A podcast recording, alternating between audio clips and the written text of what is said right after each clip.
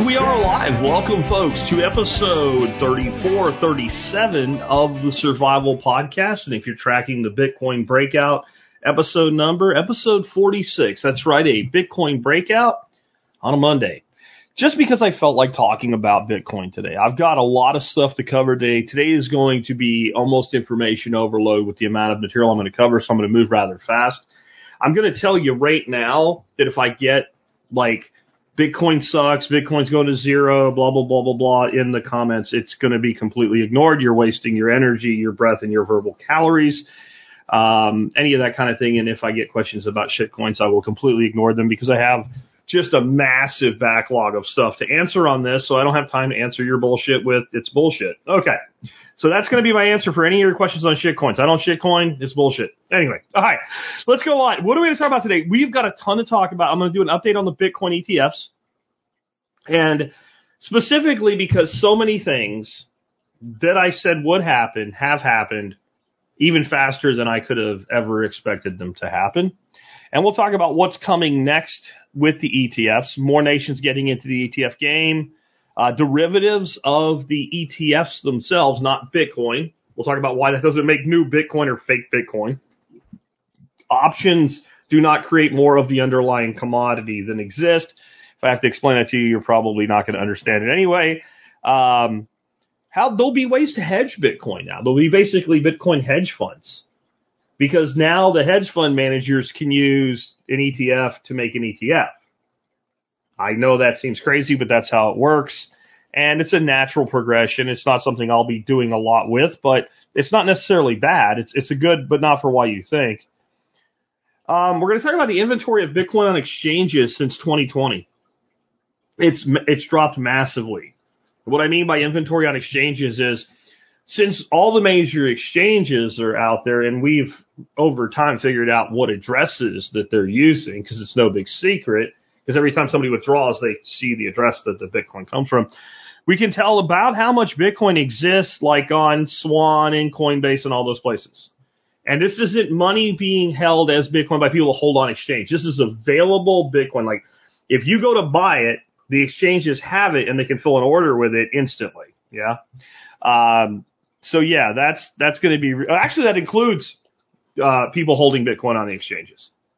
So it's it, it's actually even more impressive. I, I don't know why I said that. And I got a, just a ton of questions that have come in. A few are about the ETFs. Most of them are more about Bitcoin in general. So we're going to hit all of that today. Before we do, let's go ahead and hear from our sponsors of the day. Sponsor of the day number one today, John Bush with Live Free Academy. Now I knew about Bitcoin and I bought Bitcoin long before I met John Bush. I would say long before I met him, long before I had John Bush on the show to talk about Bitcoin. But John Bush was the person that back in 2013 kind of really kicked me over the edge with it's not too late. That's the kind of information you can get from John. But John has tons of fantastic information. He does multiple online seminars every year. Many of them are free. You want to get on his email distribution list, and you can do that at Live Free Academy. There's a link in the video notes below, and there'll be one in the audio notes for people later on today. Definitely sign up for his stuff. Next up today is Start9, Sovereign Computing, and Start9 Embassy servers. Guys, you want to get a Start9 server if you don't have one already. It is a hell of an investment. You know, they're not stupid cheap or anything, but I have a great big discount for you MSB members on them. Uh, you can do so much with a Start9 Embassy server, and I know you might be like, I don't know how to run servers. You don't have to know how to run servers like some kind of network admin. Can you install, configure, and use apps on your phone? Like to listen to music and to message your friends. If you can do that, you can run one of these servers. They come with great instructions, everything you need. It's mostly plug and play. It does not take a lot of effort and you can take back your computing from the giant tech corporations. Cloud computing, there's no such thing.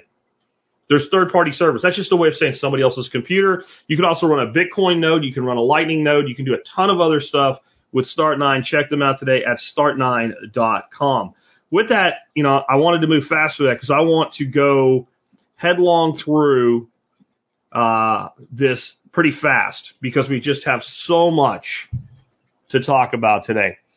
So let's talk about what I said this month. This month's almost over now.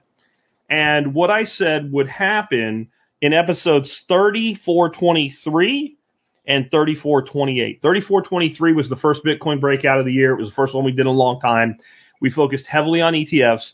And 3428 was an expert council show where there was a ton of questions coming in about ETFs and a ton of FUD being circulated that all of a sudden has magically disappeared. All the maxis that were shrieking and screaming, don't sell your Bitcoin to BlackRock, like anybody was saying to do that, um, they all kind of shut up now because, well, they milked the attention whorism for all it was worth, and now it's time to do something else to get paid attention to. It, it, it really is that simple. Uh, and, and, and, and funny enough, some of the biggest critics are now talking positively about the impact of ETFs on the Bitcoin price and the Bitcoin space, even though the price hasn't gone anywhere. But here's some things that I said would happen. I said price really won't go anywhere right away. Okay. I, I said that. I said you'd see this kind of big run up to it, and then the action, initial action is priced in, and then it maybe come down a little bit, and then it just kind of goes sideways and do what it's always done. And that's what you should expect. Well, that's what happened. But again, let's talk about why. One reason is a lot of the Bitcoin did move, and we'll talk about this later in another bullet point, from grayscale to other ETFs. That's so some of the movement is internal, and so it's just really shifting where the Bitcoin's being held. The other side of this is these companies, BlackRock et al., did not, okay, they did not come into this like, hey, give us your money and we'll buy some Bitcoin they did pretty good projections. There was a lot of back end, let's get ready to go type thing, guys. How much are you going to buy on day one type thing? And BlackRock and all these other companies, they had a significant amount of Bitcoin already there as seed coin. So the orders that came in didn't necessarily result in purchasing right away. The other thing though is even though the assets under management are insane, it, it's kind of crazy, and we'll talk about that in a second too. Um, this is nothing yet.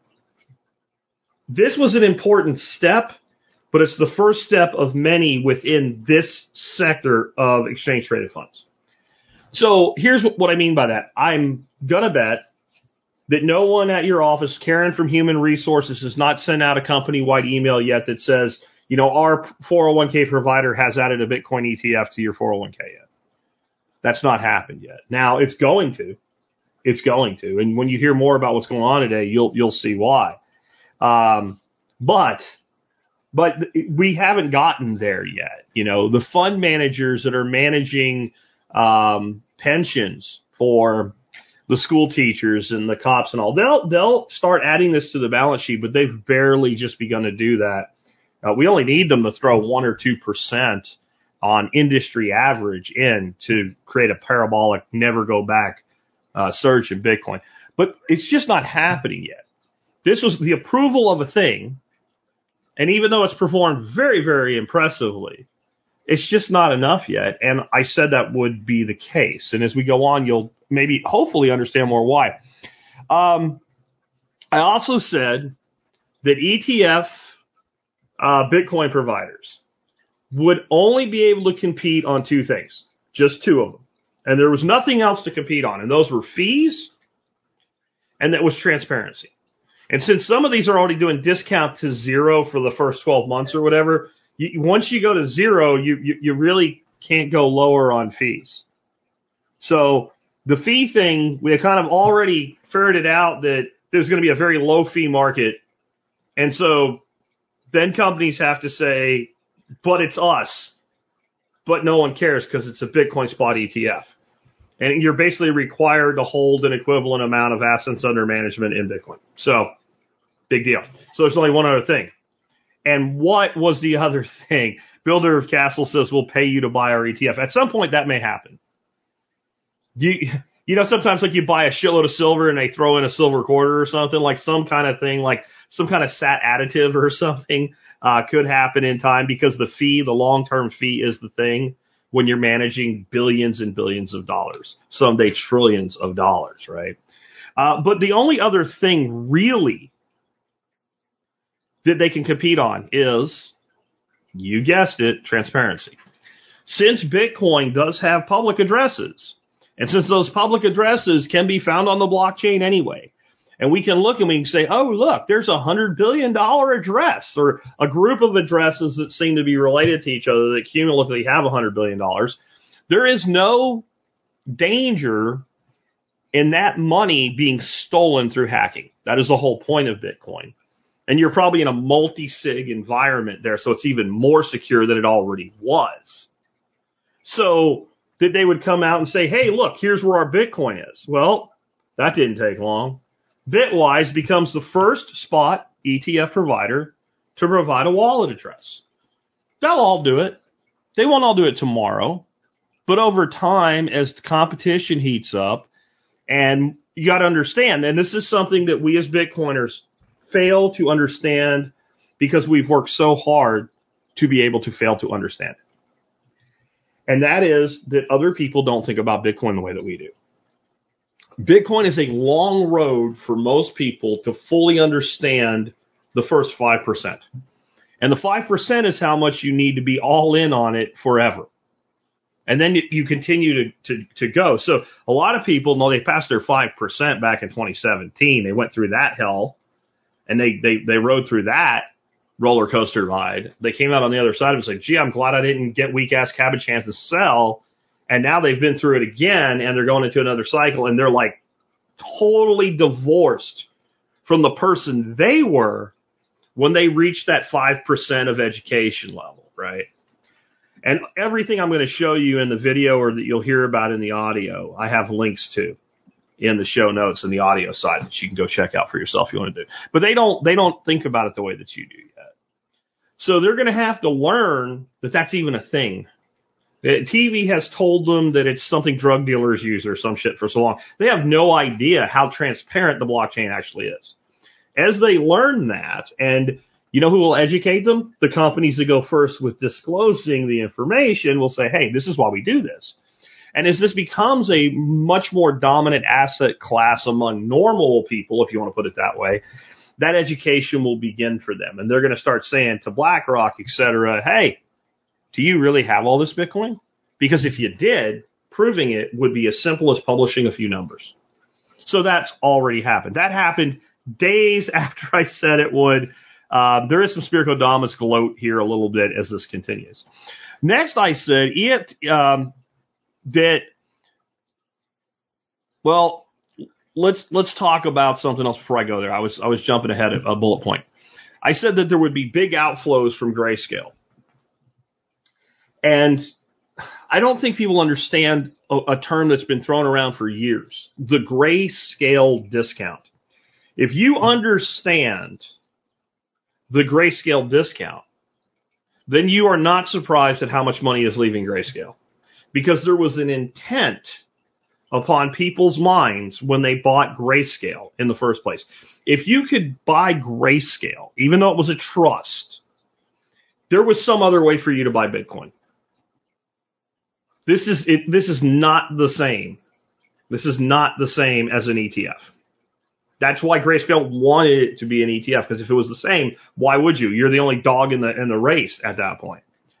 And so Grayscale was what was called a closed-end fund. So if you have an ETF and you have one Bitcoin, it's worth $42,000, let's say. And you want $42,000 out of your account right now and you have BlackRock as your ETF holder. You put in an order sell, instantly there's $42,000 in your account, you have the cash. BlackRock, if they're not going to like have some float money to keep some inventory, if they needed a, if they needed the 42 grand from somewhere else, simply goes on the open market and sells one Bitcoin and gives you your 42 grand. In theory, most of these ETFs should have a little bit of reserve Bitcoin to handle those floats for day to day transactions without always having to liquidate and buy. And their fund manager's main job is going to be buy the dip so that their Bitcoin that they sell to you actually costs them less than they sell it to you for. That's going to be one of the primary functions uh, that they have. Well, Grayscale didn't work that way. Grayscale just went out and got a whole shitload of Bitcoin and made the fund, broke it up into shares, and then you trade the shares. But the Bitcoin never left Grayscale. It stayed inside Grayscale. It was held captive. So when you sold your grayscale shares, You had to sell them to somebody that wanted to buy not Bitcoin, but Grayscale. This kept the price decoupled and it made it cheaper to buy Bitcoin inside Grayscale than to buy Bitcoin outside Grayscale. And so the person that made that trade was fully aware of what they were doing. And they were basically stacking sats at a discount for that window on a bet that Grayscale would get converted to an ETF and all of the shares would come to par, which they did. So if you've made that bet going in, what are you going to do when it happens? You cash your chips in. Even the people that were like, well, you know, yeah, I made that bet, but if I sell it, I have to move it. And if it wasn't in some sort of tax deferred or tax uh, uh, exempt vehicle, I'm going to have to pay tax on it. So maybe I'll just leave it there. But when you look in grayscale's like, I think like a point and a half, one and a half percent in fees, and you got other people running spot ETFs now that it's a quarter point. Well, if I can do it without tax consequences, I'm going to move it to the lower cost fund because they can only compete on transparency and fees. So that's what happened. Now, why doesn't Grayscale say, shit, look at all these outflows, let's cut the price? Because Grayscale can do math. And if you do the math, this is how it works out. If you're Grayscale and you lose 80% of the people that were holding Grayscale, you keep 20 and you stay at one and a half percent, you're still ahead on your annual income on the fund. You will still make more money than cutting your fees which will only stop the bleeding so much. And the lower you cut, the less effect on the bleeding that it will have. So that's why. So there is no mystery to this at all. Next, I said Bitcoin would eat silver's market cap in 2004. We're not there yet. That's a function of price times total units. If you were thinking about its market cap is like, if it was a stock, total outstanding shares times the value per share, that's your market cap. And Bitcoin will, I, I still say, will end 2024 is either the second or third highest market cap commodity in the world. Um, Apple stock may stay above it. May. Silver will get its lunch eaten. Well, that isn't going to happen in a month, and I never said it would, but something interesting did happen. Bitcoin instantly tops silver in ETF market and trails only gold among commodities. So Bitcoin ETFs didn't exist in December. They were born in January. And in less than a month, they're already the number two market capped commodity ETF in the world. It, it kind of just paints the picture of, yes, it's going to eat silver long term. If it can do that in a month, and go back and look at the history of ETFs like SLV and see how long it took them to get up into the range that they are in today. It wasn't done in a couple weeks. It wasn't done in a couple weeks. Um, so, you know, that happened already and we'll call that a partial on the prediction. It, it's not a, it's not what I said, but it's, it's, it's telegraphing what I said as being reality. So, next up, I said that long, I've said this forever. Long term, I've been saying for five years at least, the ETFs were inevitable. And there was no going back once it happens. Well, we're there now. Because the last time I talked to you about this, we were still waiting for approval. Now we have approval. Now we're in that place. And now you should be overjoyed that Jack was right, that when it happened, it wouldn't immediately create a to the moon event because now you still have time to buy your seat on the spaceship. It's up to you. You're not too late. And we'll come back to that. But I said that would happen. And I said it was inevitable. And again, it had to be inevitable. I don't know that the SEC and the government as a whole has ever approved something that they so much didn't want to approve. I, I don't know. I, you know, I would love to hear from anybody out there who second place even is. It's just something the government didn't want to do, but they ended up doing it anyway. Because usually what happens is one side wants to do it, like it's, it's a congressional, like balance of power thing, or a presidential balance of power thing. One side really wants to do something, the other side doesn't. And eventually the side that wants to do it gets enough power that if it's really worth the political capital, they push it through. That's usually how things happen that entities within government do not want to happen. But this was across the board. I mean, it's so much so that congressmen and senators have been made heroes for simply saying, I don't hate Bitcoin. Think about that.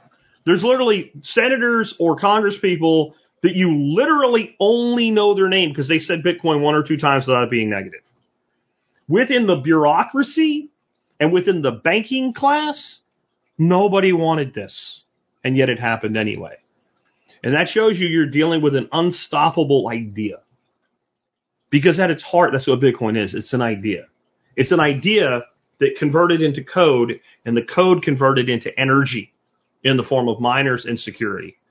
And now it is. It's here. It's an idea become real. And nothing is more powerful than an idea. You can't destroy an idea. Once it's thought, spoken, heard, and understood, you can't stop it. So what's going to come next? Well, more nations are going to get on board. Once the United States does something, other countries do it too. Now, there were a few countries that had some Bitcoin ETFs and even some shitcoin ETFs. But for all of China going to ban Bitcoin, Hong Kong SFC receives first spot Bitcoin ETF application. Again, I have links to all the articles. If you read the article, it seems highly probable that even in communist China, they're going to approve a Bitcoin ETF.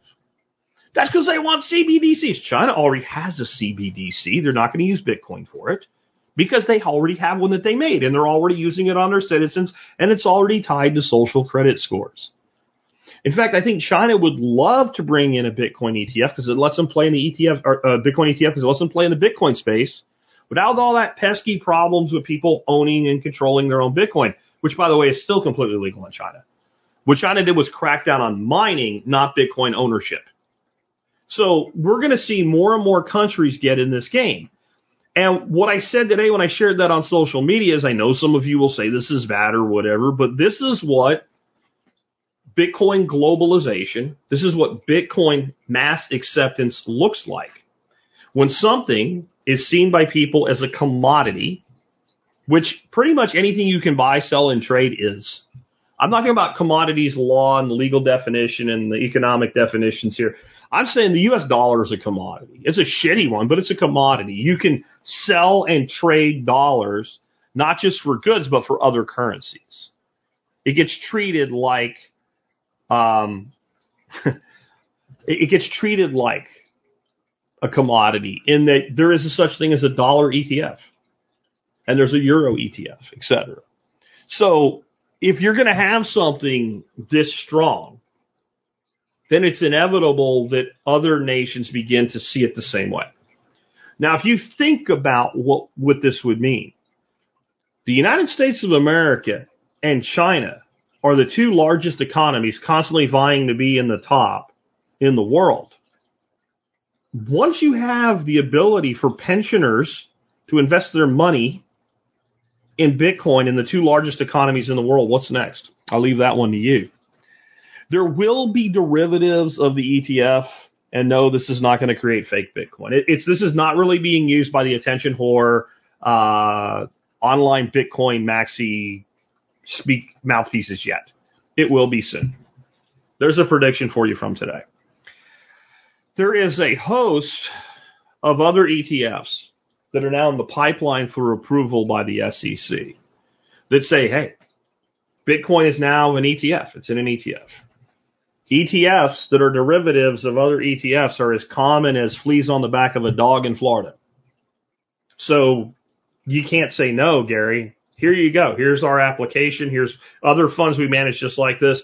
And this will create things like a Bitcoin futures ETF, which we already have, but it will be based on having one of these at the root. Now, why would you do that? One, it makes getting your approval faster. But two, it's instantly liquid with low trading fees. So you could pass on an upcharge on the fee to your customer. But another way this is going to work out is these companies like BlackRock and all, they want to market Bitcoin as this long-term pristine asset now. That's, that's their, their pitch, at least for a while. Investors, again, remember what I said. You have to stop thinking about the average person or even the above average person here. The above average person, this is what I mean by this. There are a lot of people out there that you might think are idiots that are actually fucking brilliant. Okay. The person that knows how to trade stocks, bonds, mutual funds, ETFs well and makes a living doing nothing but that, they're not stupid. And one of the ways that they're able to do that is through uh, hedging.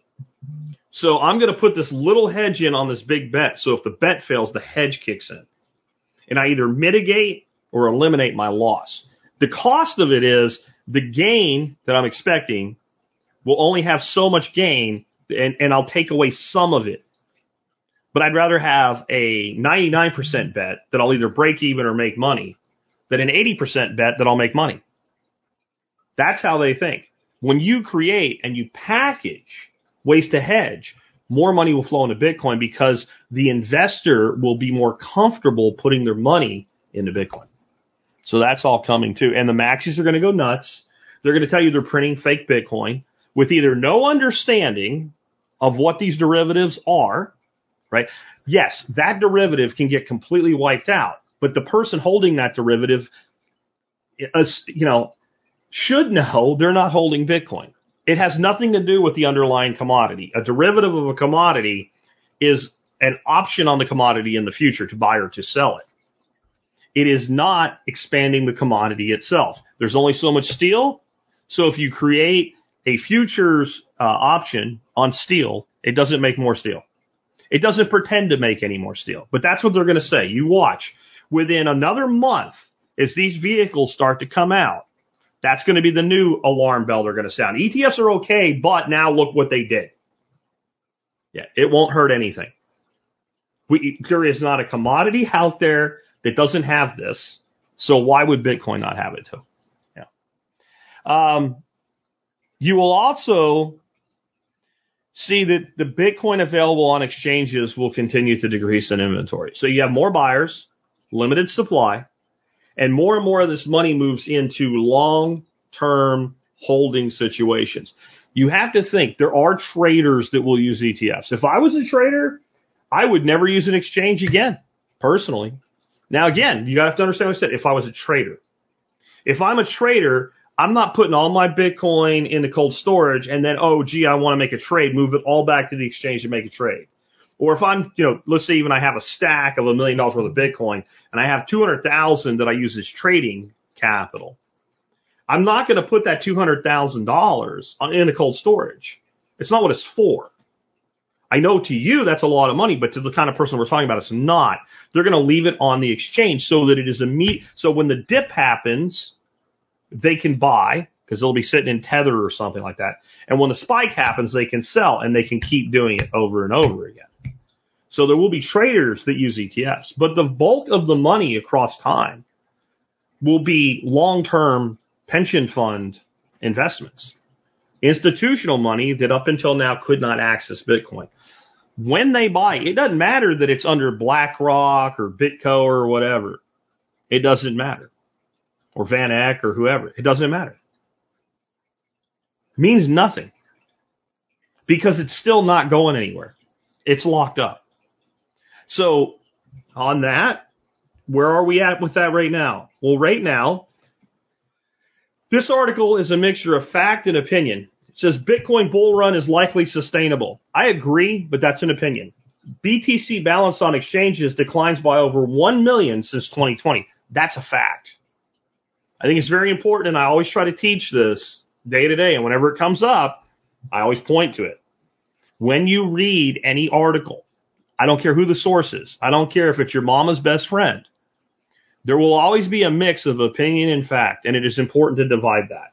The reason we know that the Bitcoin balances on exchange are down by 1 million Bitcoin, which is 1 21th, 121st of all Bitcoin that will ever exist ever in history is gone from the exchanges. That means it's in cold storage or it's in one of these long-term ETFs because again, most of the money in the ETFs are long-term.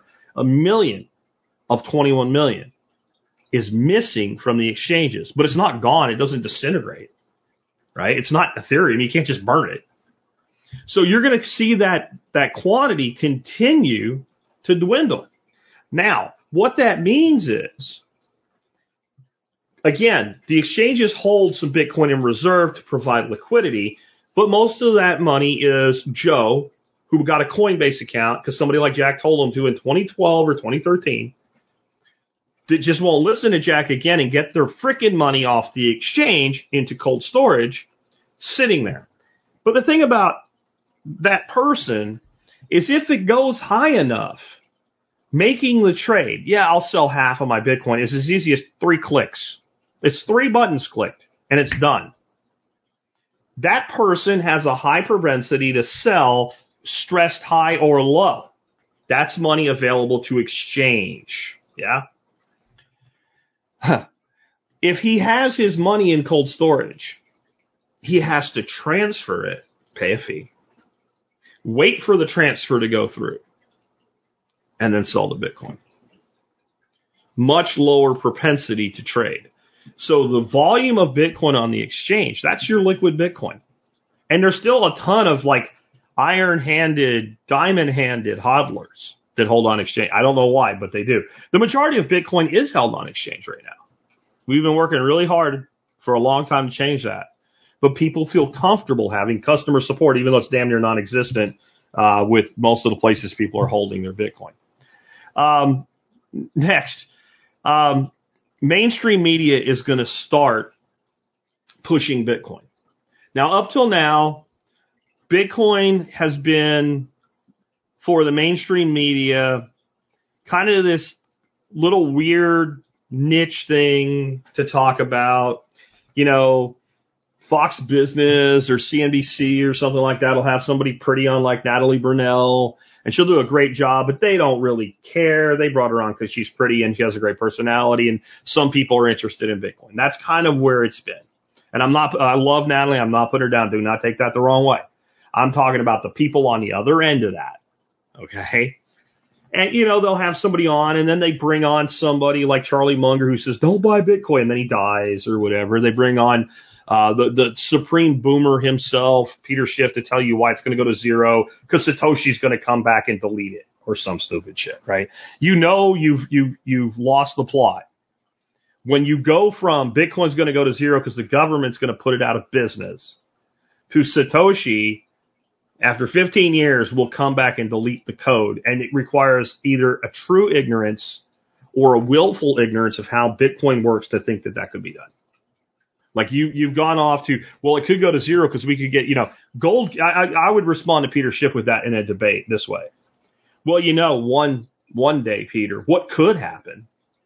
A giant asteroid full of gold could come into near Earth orbit where we can effectively mine it from space, and then your gold is worth dog shit. That's actually more likely than Satoshi's going to come back and delete Bitcoin. And that's not very likely. And I wouldn't use that as a legit, I would use it as a response. Um, but who is pitching Bitcoin right now with the headline, Bitcoin ETFs are here to stay, why you should buy and hold long term? The Motley Fool.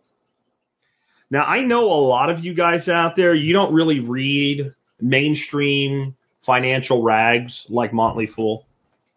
You don't really care what Fox Business says, and you should to a degree. I think I, again, I source data, not just in Bitcoin, in everything that we cover from all the news sources, whether I like CNN, Fox, Russia Today, Times of India, Daily Mail out of UK, all of it. Because the only way you get the full picture is to look out all the windows and figure out what you're actually seeing. But I'll tell you who listens to people like Motley Fool. People that grew up in their professional lives doing it and have done well for themselves. Those would be boomers.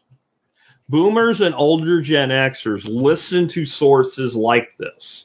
Now, Motley Fool has never been like really super anti Bitcoin, but they've never been this, not any headline I've ever seen over the years been this direct.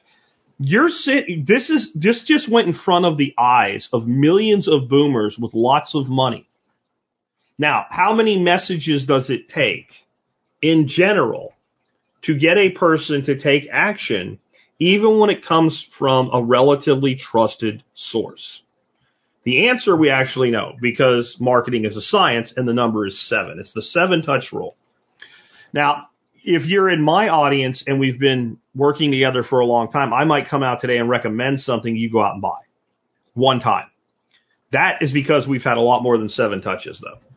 So Motley Fool has some of that, but they don't, you know, I guarantee you nobody that's a subscriber to Motley Fool can tell you like the CEO of Motley Fool, like the names of his grandchildren and his dogs and where he lives. Like they don't know that. So we have a different level of relationship. They're going to have to get a lot closer to that seven touch rule. But the people we're talking about, the boomers and older Xers that are sitting on large 401ks, IRAs, etc., they're subscribed to many of these publications. These are people that if you talk to them, you would think you're talking to traders, but they don't do a lot of trading. They occasionally move some money around, but basically they're long-term portfolio self-managers. They're going to get ramrodded over the next six months, and I'll tell you why. It's not because Motley Fool, Fox Business at all is going to be like, you know what, shit. We missed we missed our opportunity to promote this before, so we should promote it now. Right? We should promote it. That's not it. No, it's going to be because somebody from BlackRock that's way up the chain, like somebody that has lunch once a week with Larry Fink, is going to phone up Motley Fool and say, hey, we need to up your coverage on the ETFs now. And if you don't, then maybe we don't sponsor your shit anymore.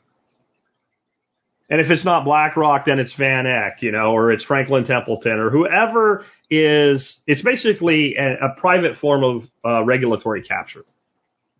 K-Bonk says USA Today front page incoming. Yeah, don't, don't look for that next week, though I wouldn't be shocked. But I would be very shocked if there wasn't like a front, maybe not even front page, but front and center of the financial section on this, on those national papers by June. I'm not saying it'll happen. I'm saying the probability is incredibly high that that's going to happen. And Tommy says once all time high hits, that's probably the case. So we're looking at about $70,000 Bitcoin and boy, will there be a hell of a story to tell at that point, Walter. $70,000 Bitcoin. Look at the market cap of that and see what it looks like. And remember, we tend to, when we hit all time highs and following circles, kind of blow right through them and then we retract and then we blow through them again and then we retract, we correct, and we go to the next cycle. I don't think that's going away. Some people say it is, but I don't think that's going away. I just think that the highs will be higher and the lows will be lower. Uh, the lows will be higher as well in the cycles. That's as far as the retraction percentiles because there'll be so much more held long term with people knowing what they're doing. Now, there could be in the next cycle a really big retraction from newbies this is going to be more newbies than ever before in this cycle. There's always more newbies. But yet, with that being the case, each cycle's retraction has been a little bit less than the previous ones, but also the upside has been a little bit less. So we'll have to see how that goes. Um, I also want to, I, I think I already covered this,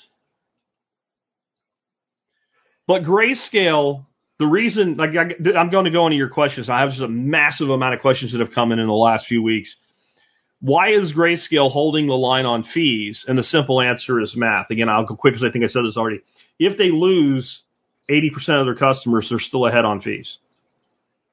So why would you cut your fees and lose money when you can not cut your fees and not lose money? That's why. Because they pro- because they've already done the math and they probably figured out something like we'll lose 40%, but we'll still make more money. That's why than cutting our fees would do for us. Like they're looking at is a cannibalization point. Where do you cut your fees? And most of the people would leave you anyway because they were there for the discount. Because people don't really sit around thinking that much about the fees they pay on their on their ETFs and funds and stuff. They just don't. When they're buying one from the beginning, like I've never had a fund before and Karen and HR didn't make the deal with the guy at Edward Jones where we only have one option and it's in a 401k. When they're using their IRA to do this or something and they look at it, they go, okay, well, they're all Bitcoin ETFs. Who, who do I most know the name of? Which, by the way, at this point would not be grayscale because these are not Bitcoiners. And what are the fees? And then hopefully eventually this year we'll get to, and do they disclose their addresses? Well, grayscale loses all of those. Right now anyway. So they're going to lose that anyway. The person that's already there doesn't sit around going, man, if I moved my money, I would pay less in fees. They think about it for about five minutes when they get their statement, quarterly or annually, and then they forget about it because they're more worried about if they're going to make their tea time or whatever else. Um, I've also been asked what ETF would I buy if I needed to buy an ETF in an IRA, and who will win the ETF race. Those are those, I get those together all the time. So my my first answer is I would tell you I think who will win the race is BlackRock. And I think they'll win the race because they have so many intact network relationships within the financial sector where the type of phone call that I mentioned to Motley Fool can happen. And not so much to the Motley Fools of the world, but to all the managers of pension funds all over the world. They can now say, Hey, Bill, you, you need to do this, right? We take good care of you, Bill. You need to add our ETF. And if Bill is primarily built his portfolio on BlackRock, which is the largest asset manager in the world, then Bill's probably going to stick with BlackRock. So BlackRock will probably win. Is that who I would go with? No, and it's not because I hate BlackRock, which I do, right? I think I think most of these companies are kind of scum, honestly. But I would right now I would go with Bitwise. And the reason I would go with Bitwise is because they're the ones that have come out and publicly uh, published the addresses that they're holding on, and they also have a low fee. So I would I would look for low fee and disclosure because that's the two things they have to compete on. So who's ever there first is who I'm most likely to go with, and that's why it was a very astute move by Bitwise to be first. And so far as I know, the only ones to do it so far. The problem is once you're vested into a fund like this, it's not highly probable that you'll move.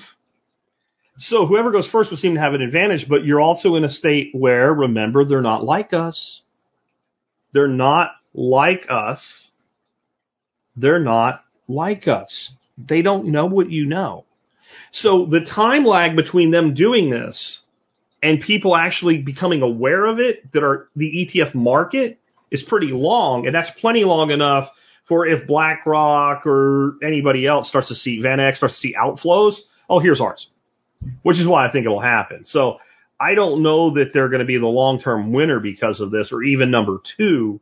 But I think it was a very, it was the only move you have when you're not one of the top two out of the gate, right? Is to say, hey, look, here, here's our cheap fee. You don't have to pay us anything for six months. It's zero, and then it's a quarter point. point and here's our addresses. That that's why I would go there because that's the only combination that I have of that right now. That is not, hey, you know, Bitwise is the is the is the one. If you said, well, I, I bought BlackRock, okay, you bought BlackRock, your money's as safe as any other ETF. And that's two people who say, your money's not safe. They're going to take it and give it to Satan or whatever. Shut up. Your money in an ETF with BlackRock is just as safe as your money is in GLD or SLV which I don't think BlackRock manages either of those. So I'm not even making a BlackRock comparison there. ETFs are what they are. They're one of the most regulated and controlled markets out there. The, and, and you got to understand, I don't like the government, but the government does reasonable jobs at some of the things that they do. And what people seem to be implying right now, especially among my attention whore fellow Bitcoin maxis, is it's the SEC's responsibility to make sure that you don't lose money when you buy a BlackRock Bitcoin ETF. That is not the SEC's responsibility. The SEC's responsibility is to make sure that the giant por- por- prospectus that BlackRock sends you once a year that you're not going to read, everything BlackRock says it does in that document that it actually does. That if it says it backs a share with a certain amount of Bitcoin, that it does that it says that when you trade, you can get liquidity this way, then you do. Their job is not to protect you from losing money because you can buy Bitcoin and lose money. You can buy anything and lose money on it if you buy it at the wrong time and sell it at the wrong time. Their job is to make sure the Bitcoin is really there. That's it. And that the fund does what it says and does, says what it does. That's it. So that's, that, that it's I'm sorry, guys. That's that's that's there is no other way around this. Um, also, somebody did me a favor, and I don't have their email pulled up, but I do have their shorthand pulled up, so can't give you credit by name, but a lot of people don't want that anyway. But last week I said that all ignoring my advice has done for most of you, since I've been saying to stack Bitcoin since 2013 is prevent you from being a millionaire. And then I said, I think if you put $10 a week in, which I think anybody could do if they really wanted to, that I didn't know how much money you had, you probably wouldn't be a millionaire, but you'd probably be in some pretty good shape right now at just $10 a week since 2013. Somebody did the math for me and said, Hey, you know, you're, you're trying to find like what day of the week do they buy and there's volatility weekly, but just an aggregate average. They actually did all the work for me. If you invested $10 a week since June of 2013 in Bitcoin, you'd be holding 6.603 Bitcoin today, valued at about, I think like $275,000 was the number. Somebody want to do the math for me real quick? Find out what 6.603 Bitcoin is worth this second right now. Please do that. But, you know, I think it's 6.14 was the number that was floated not too long ago. That if you held at least 6.14 or 6.49 or something like that Bitcoin, that it was like generational wealth. I'm going to tell you, there's very few people that will become relative to the total population of even the United States, let alone the world, whole coiners. Because technically, how many whole coiners could we have? If we went back to zero and everybody got one, up till now about 20 million.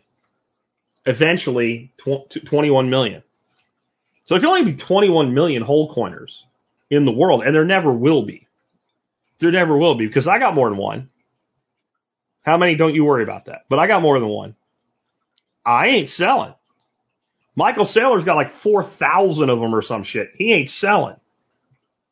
So that's not even doable.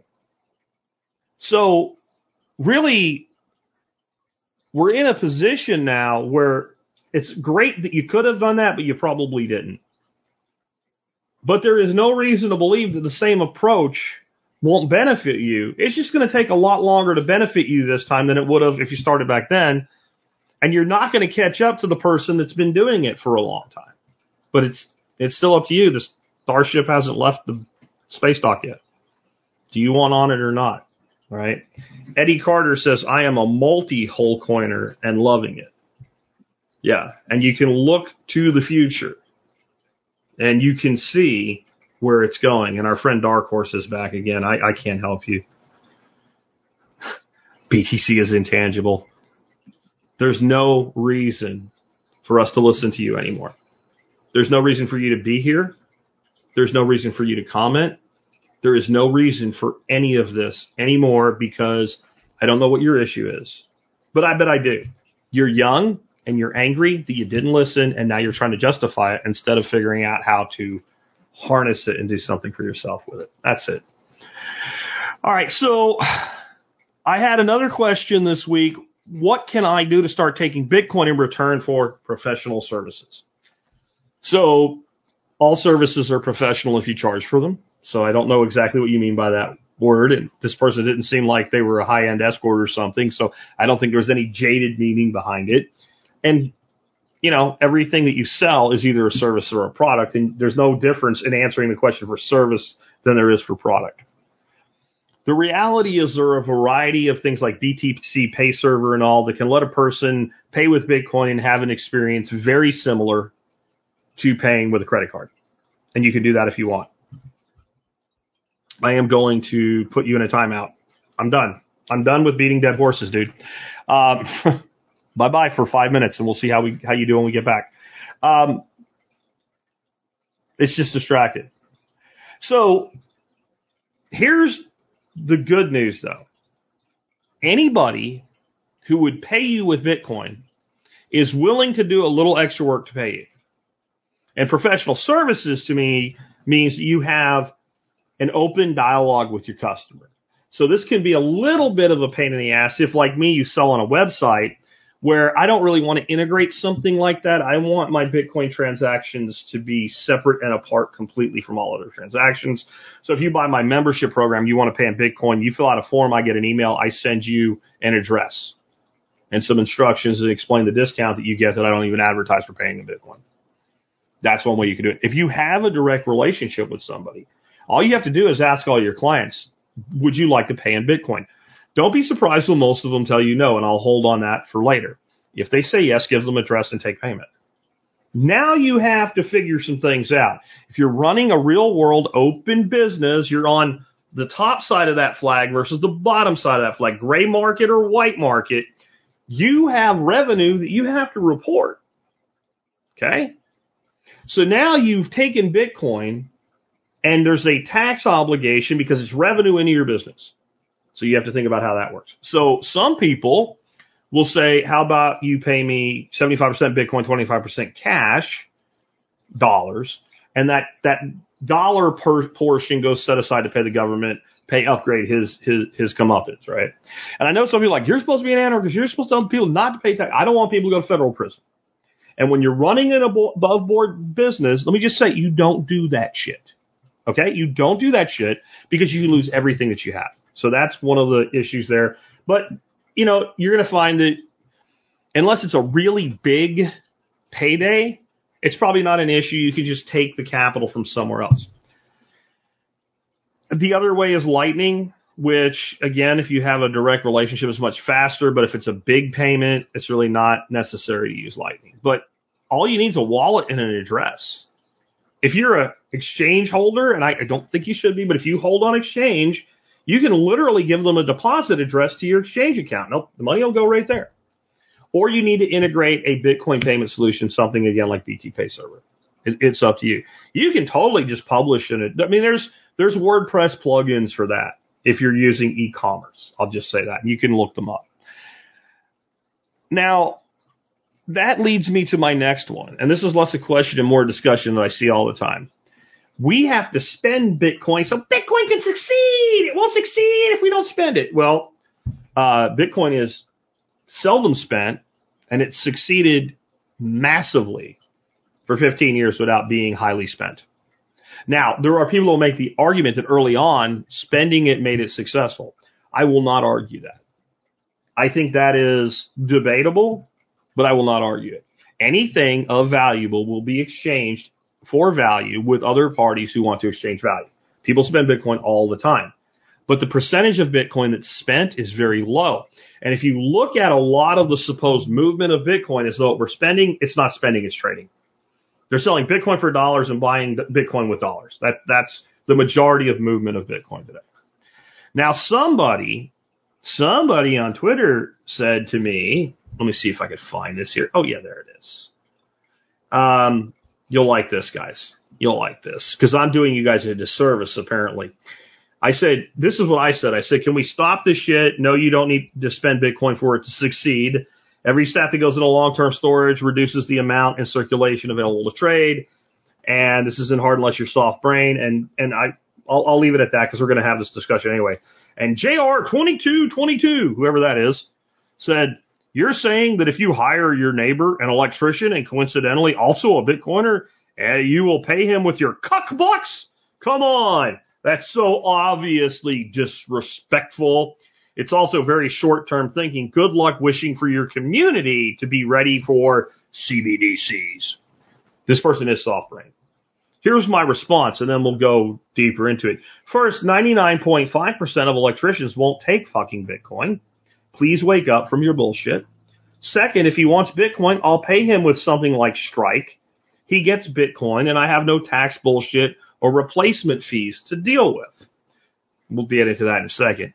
And yes, I would spend every one of my so-called cuck bucks, which I just bet you use to pay for 90% or more of your life with. You live in fantasy land.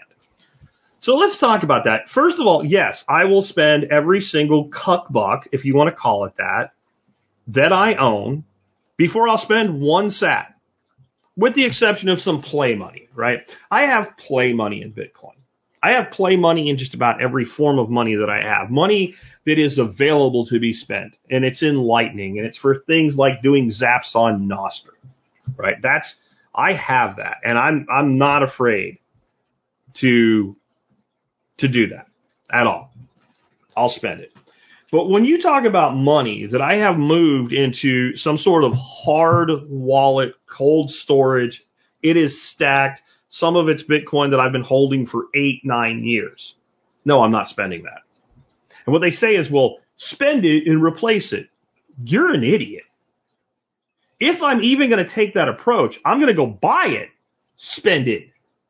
That's what I'm going to do. I'm not going to spend Bitcoin that has a massive tax obligation on it Because if I didn't know and I didn't, so I've, I've, I've taken the steps over the last three or four years of newly acquired Bitcoin to manage each year by its own individual group of UTXOs or addresses. Know? But in the past, I didn't do that shit. I mean, for a long time before I started preaching, get your money off the exchange, I held most of my Bitcoin like so many people did on Coinbase. I had to learn like everybody else. I wasn't born into Bitcoin knowing everything about Bitcoin or knowing as much as I do now because I certainly don't know everything. So I held it on Coinbase too, which means that it's all commingled and so I would be forced, if I'm going to be above board, and if I'm doing lots of transactions, I'm going to be, because if you don't, they are going to get you. You have to pay your taxes. I'm sorry. I don't want to either, but you have to. And so then I'm going to say, well, I bought this Bitcoin for 600 bucks and it's worth $40,000 today. And if, you know, I spent a thousand bucks that way, I'm into it for like two, 300 bucks in taxes. I'm not going to do that. That's retarded. So if I was going to take this approach at all, I would go take a thousand dollars, I would buy Bitcoin, and I would send it. You're right? I would send it to the person that wanted it. That's going to eat me in fees. Have you seen the fees lately? We'll talk about that in a minute. Thousand dollar transaction, not so bad. But I need a low cost exchange with fast transaction withdrawal time to do that. Or here's an idea. Become a customer of Strike not Stripe. That's a merchant account provider I use for credit cards. Strike. Jack Mallers' company. Jack Mallers' company, I could just keep some money in there like a bank account. You would like Bitcoin. Fine. How much is this product? Forty nine ninety nine. Okay, fifty bucks. We'll just round it up. Beep. Boom. I sent fifty dollars in cash. You got fifty dollars in Bitcoin on the other end. Done. I am I am much more likely to do that than I am to ever buy it and sell it. Now, I used to teach that for people to learn how to use it and stuff. It wasn't some kind of virtue signaling crap. It wasn't we need it for it to succeed. I've always felt that people need to learn how to buy, exchange, withdraw, and pay people in Bitcoin. And I think you should, but you don't need to run your life that way. Right? You, you don't need to run your life that way. That is bullshit. And I don't believe in losing money to make a point. I believe in earning, and when we're talking about Bitcoin, we're talking about the most valuable money you'll ever hold. I don't want any sats leaking through your hands just to make a point. So sure, if you want to buy something from somebody for a hundred bucks and you've never done a Bitcoin transaction and you want to go buy, it'll end up being like 110 bucks worth of Bitcoin to get a hundred dollars in their hand or more right now. And you want to do that for the experience and be able to say, okay, I see how it works. Sure. Yeah, I'm not going to pay my car payment. Well, I don't have a car payment paid for my car. If I had a car payment, I'm not making with Bitcoin. I'm not paying my car insurance payment with Bitcoin. I'm not going to make my mortgage payment with Bitcoin, but I'll make my mortgage payment with my PayPal account because I can't pay my mortgage payment with a credit card.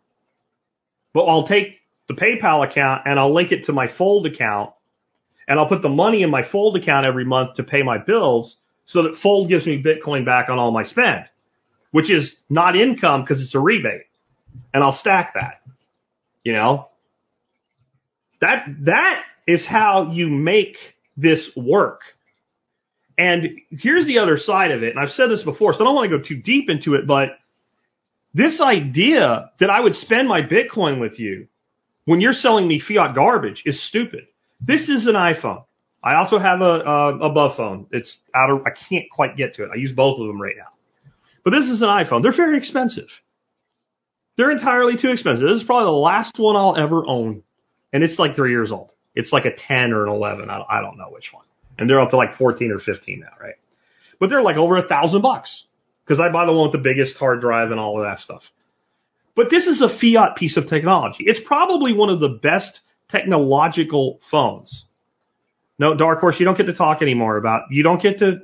You don't get to do that. You don't get to say Strike is brilliant when you're afraid of Bitcoin going to zero. I, I, I can't listen to you anymore. But it, it's probably one of the better pieces of tech. Now, I think the Galaxies have more advanced features, but overall, from functionality, it works really good. It's easy to understand. It's still fiat garbage. I'm not buying this with Bitcoin. And if you go, here's a fun experiment. Go look at Apple iPhones priced in Bitcoin since 2009. You'll find charts of it. How much Bitcoin it took to buy a phone. It takes less Bitcoin to buy the most advanced iPhone today than it took to buy the brick they originally had back in 2009. Why would I make that decision? Why would I choose to do such a thing? Why would I pay for a depreciating asset with an appreciating asset? How soft brained do I have to be to do that? Why would I do such a thing? It doesn't make any sense. But Satoshi said that Bitcoin is supposed to be digital cash. And that's why we have Lightning. And that's for small transactions. And when we're actually earning in Bitcoin, then we'll spend in Bitcoin. When the tax code makes sense for Bitcoin, then we'll spend Bitcoin. That's generations out, I think.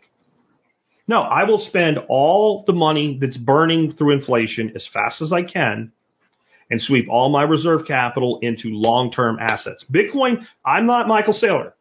I'm not like everything but Bitcoin is crap. And I guarantee you Michael Saylor owns real estate and more than just the places he lives and hangs out.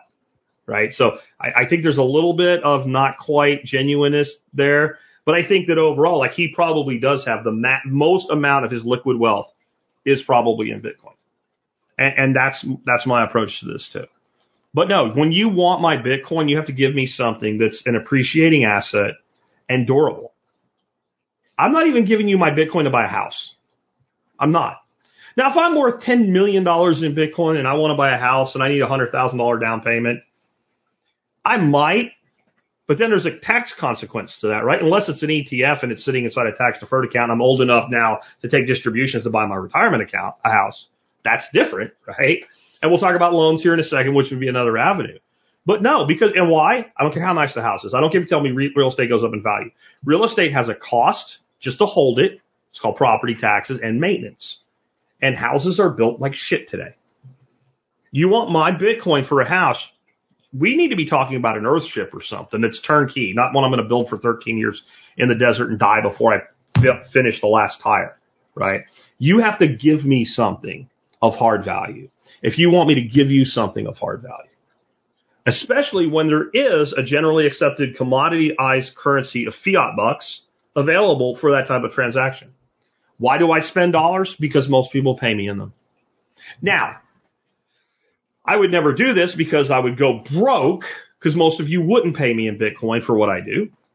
And I do think what I do has value and lasting value, but I think it's just, it's a mindset, right? We're not there yet. But if somehow I were to say Jack Spirko only takes Bitcoin and I could make as much money as I do in Bitcoin taking dollars, well, I would do it. I would do it.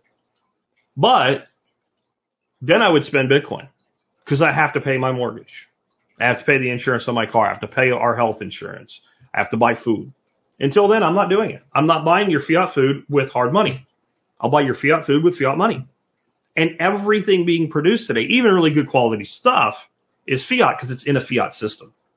And so no matter how, this is the thing, no matter how well intentioned someone is building things today, they're still building and sourcing materials and labor inside a fiat system.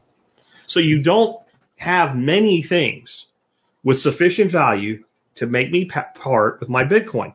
If you would like Bitcoin, then take the money that I will give you and buy Bitcoin or give me an address and, I'll, and if, as long as it's within my spending limits, I'll pay you with Strike and you can have anything you want on the other end of the transaction.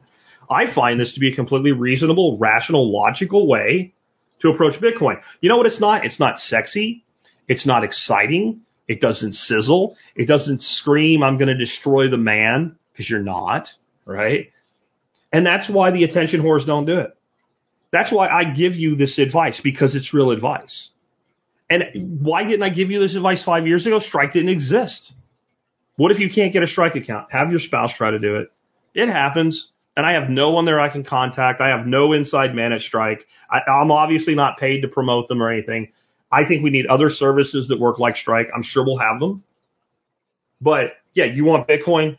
I put dollars in, you get Bitcoin. Or, you know, there are a lot of services now you can buy Bitcoin inside of.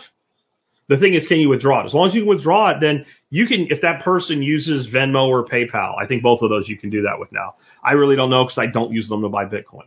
But if you can, then there would be no problem with a direct transfer, Venmo to Venmo, PayPal to PayPal, and then buying the Bitcoin that you wanted out of that transaction. I will tell you that most of the people that are asking this question, they're not asking it for the reason you think. You think they're asking it because they want more Bitcoin. But getting more Bitcoin is easy as buying it. So if I have a client that's going to buy $5,000 worth of consulting for me and I would like a thousand of it in Bitcoin, it's as simple as taking the money and buying the Bitcoin. They don't want to do that. They want some Bitcoin that's anonymous. It's kind of like mining, right? But not going through a pool that does KYC. That, that, that's why they're doing it. And it's a great way to get your hands on some Bitcoin, but it's mostly a conversation. And we are still so early in the game that the person that wants to pay you in Bitcoin will simply be like, Hey, here's an address and, and you're done. Hunter says, does Venmo and Cash App talk to Strike? I do not believe so. I don't believe so at all. And there's limits to what you can do in Strike because Strike never wants to be an exchange. You can buy Bitcoin in Strike and you can withdraw it. And you can send dollars and they can come out as dollars to other Strike members. You can send dollars to a Bitcoin address, either Lightning or on chain. And you can do that. But you can't sell your Bitcoin back to Strike. Jack Mallers is very smart. He knows that Jamie Dimon is targeting them because they're actually they're so small right now, it's hard to see this. Strike is the biggest threat to the JP Morgans of the world because what they're doing is revolutionizing payments because Strike's real killer app is nothing to do with Bitcoin on the front end, it's the back end. Strike's killer app is allowing Bill to collect dollars from Tom and pay almost no fee by using Lightning to move dollars. That's that's the killer app there, and that's what Dimon is afraid of even though his bank is now enabling the ETFs because sooner or later you start to admit, you know, if you're not Peter Schiff, you start to admit you were wrong, right? Old man yells at Bitcoin again. It gets boring after a while, right? Um, next, somebody sent me a really interesting email and I just think it's a good way to look at Bitcoin. I don't think it's a perfect analogy, but it actually is stronger than he made it. So what this very astute, mathematically inclined person did was say, you know, if we compare Bitcoin to real estate, how much land is there in the world? like all the world. Oh, that's an interesting thing. I never looked at it that way, but it's true though. K-Bonk says Strike will let you DCA at one dollar per hour, twelve dollars a day. I mean, uh, twenty-four dollars a day into Bitcoin at one dollar an hour. That's an interesting little approach there, hitting all the volatility all day long with no no real fees because they're already holding the Bitcoin that you're buying. It costs nothing to move it because it's all Lightning. That's kind of cool. Anyway, um, it, it, how much land is there in the world? And I don't have the full email here. Actually, I do, but I'm not going to read it because we're already over an hour and I got a long way to go. Um, but he figured out that if the, you, you took all the land area on planet Earth, every bit of it, and I think he left Antarctica out. I, I hope you did because that's even going to make my point stronger here. It was like, you know, land where people actually exist um, is 2.7 miles of land square. So imagine owning a piece of land that if you walked around your property and it was a square, you'd walk 2.7 miles, 2.7 miles, third time, and a fourth time to get back to. That's a big piece of land, right? That's a ranch, even in South Texas, buddy. That is that is old school. You ain't buying that shit today. You ain't gonna do it. That's some that's some ranch that has been in the family for seven, eight generations to be that big. Uh, and there's some that are bigger, by the way. Like check out the King Ranch if you want to see how big a ranch can really be in Texas. But 2.7 miles square land. And here's my response to that. But Bitcoin is Bitcoin. If I have if I have one Bitcoin you have one Bitcoin, or if I have one Bitcoin and K-Bonk has one Bitcoin, guess what? We have the same amount of Bitcoin. We have the exact same amount of value. They will both trade for the same amount of dollars or yen or buy the same amount of stuff. If you have a 2.7 square mile block of land in West Texas, and I have a 2.7 square mile block of land in South Florida, whose is worth more? So Bitcoin's a pristine asset. You would at least have to say the land in temperate comfortable regions where people desire to live and own property. And that, that amount of land would get a lot bigger. And I think that starts to put in your head what the eventual value of this asset could be. I think it's a really great, uh, mental exercise. So thank you for the gentleman that sent me that. And that was unsolicited, by the way. That was pretty interesting. Uh, what should you do about high transaction fees so you can self custody and hodl, like Jack says? Relax, chill out. Do not withdraw all your buys if you're doing small buys. Let them accumulate 500 to 1000 bucks at least and do your withdrawals at low transaction times. That's all you got to do.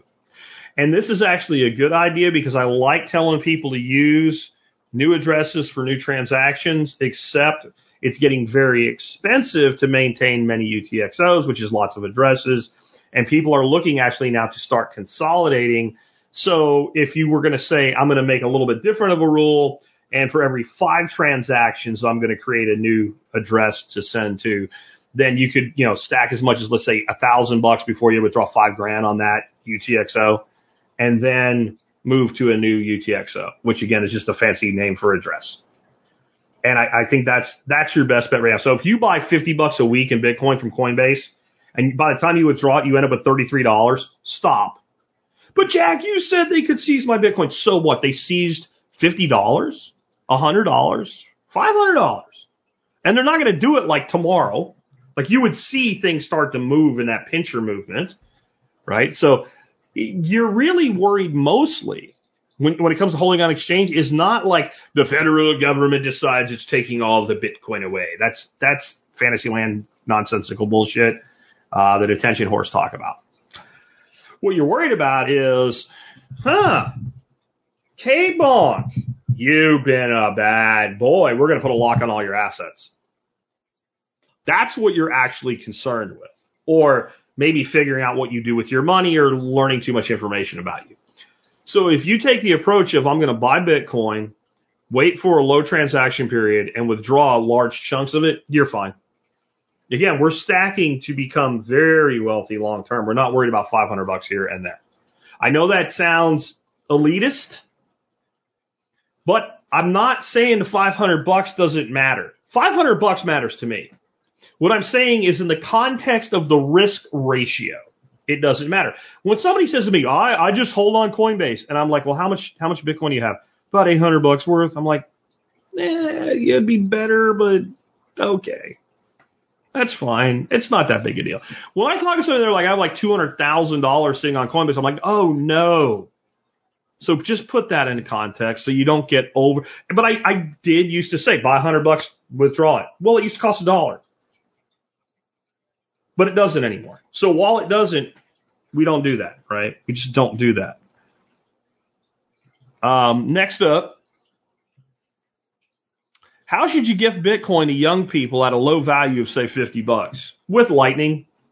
With Lightning, and they'll probably mess it up, but it's okay. You give a kid something worth $50. If it was a toy, you know it's going to be thrown away not very long. Um, every kid I know has an iPhone or a Galaxy or something like that, get them set up with a Lightning wallet and send them the money and show them how it works. That's it. And say if you want to start, you want to do more with it, just keep an eye on it. You know, they're not going to probably, if they spend it, you, here's something you have to understand. If you give somebody something, right? I think the Bible said that the, the left hand should not know what the right hand has done. And you need to give always that way. And that was more about being charitable, but the spirit of giving is if I give something to Hunter right here, if I give this to Hunter, it's Hunter's. It's Hunter's. And he says they have those gift cards now. I didn't think of that. That would be another way to do it. Assuming you have the stack, I would just have them install Blue Wallet or something and just send it to them. That, that's what I would do. Or get Alby. Of course, you need an invite code for that. If you want an invite code for Alby, send me an email, TSPC Alby in the subject line.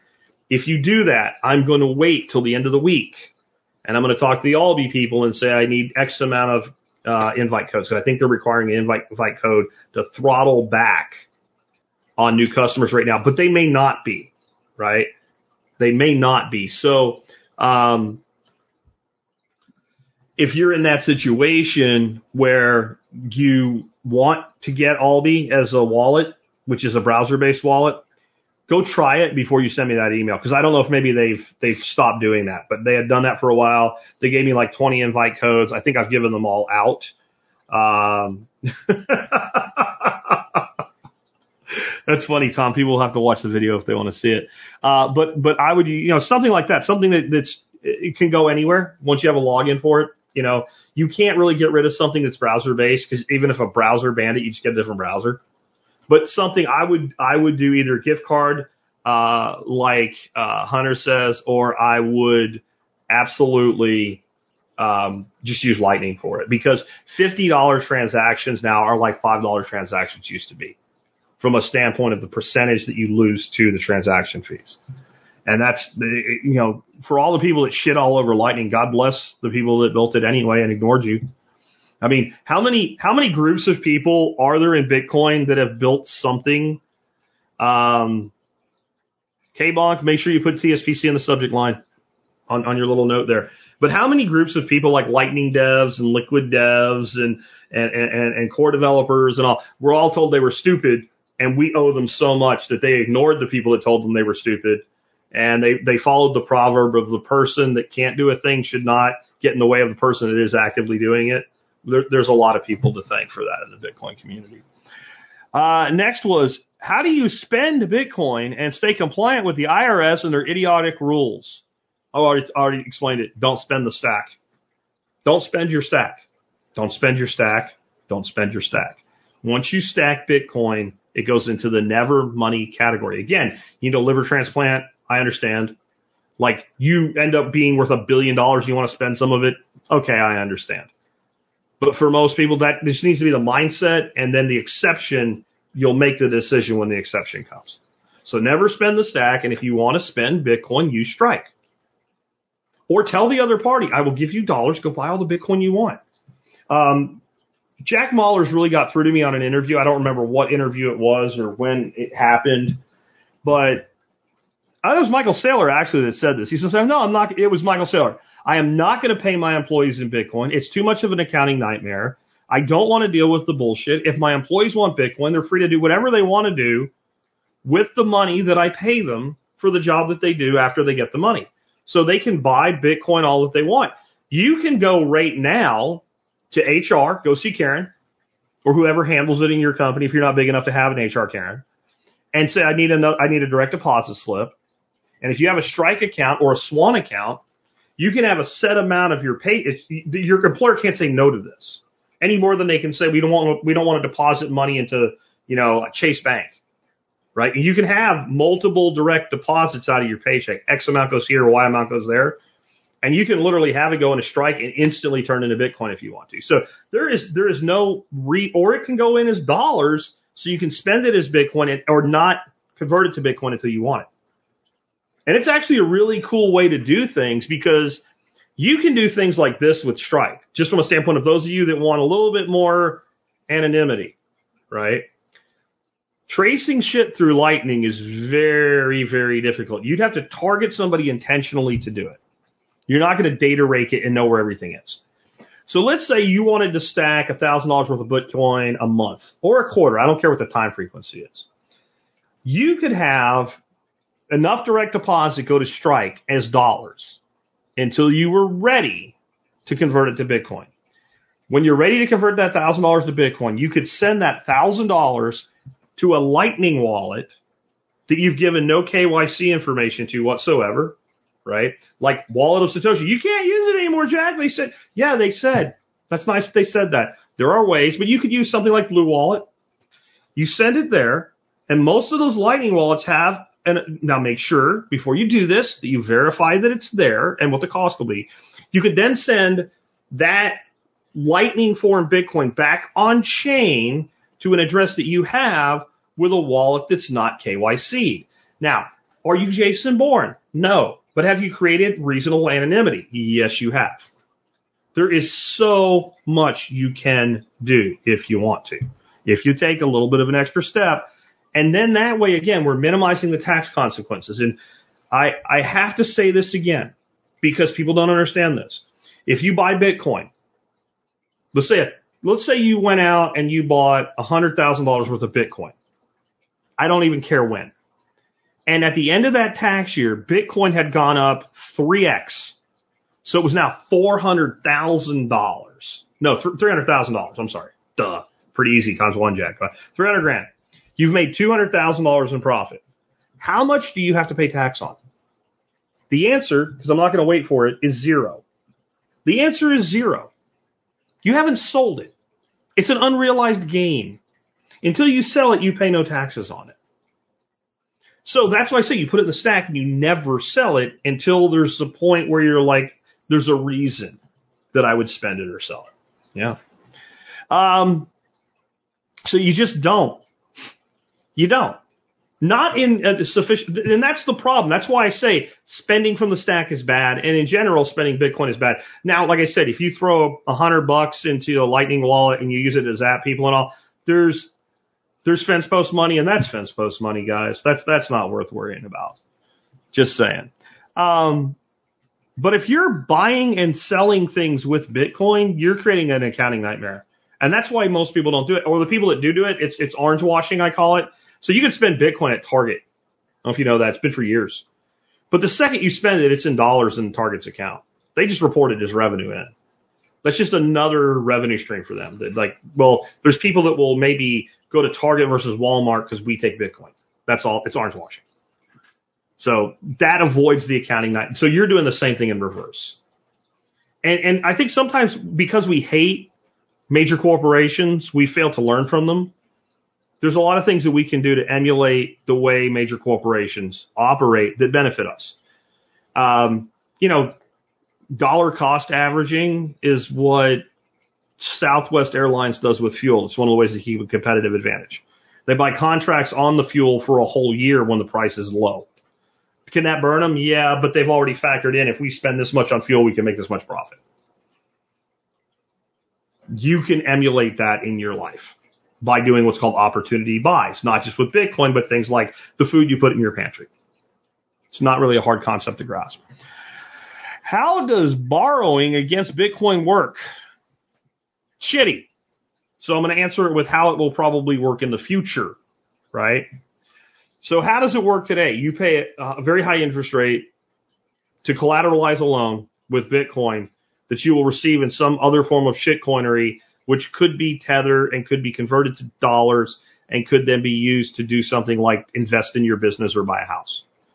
And it is not preferential compared to getting a loan any other way. It's not great.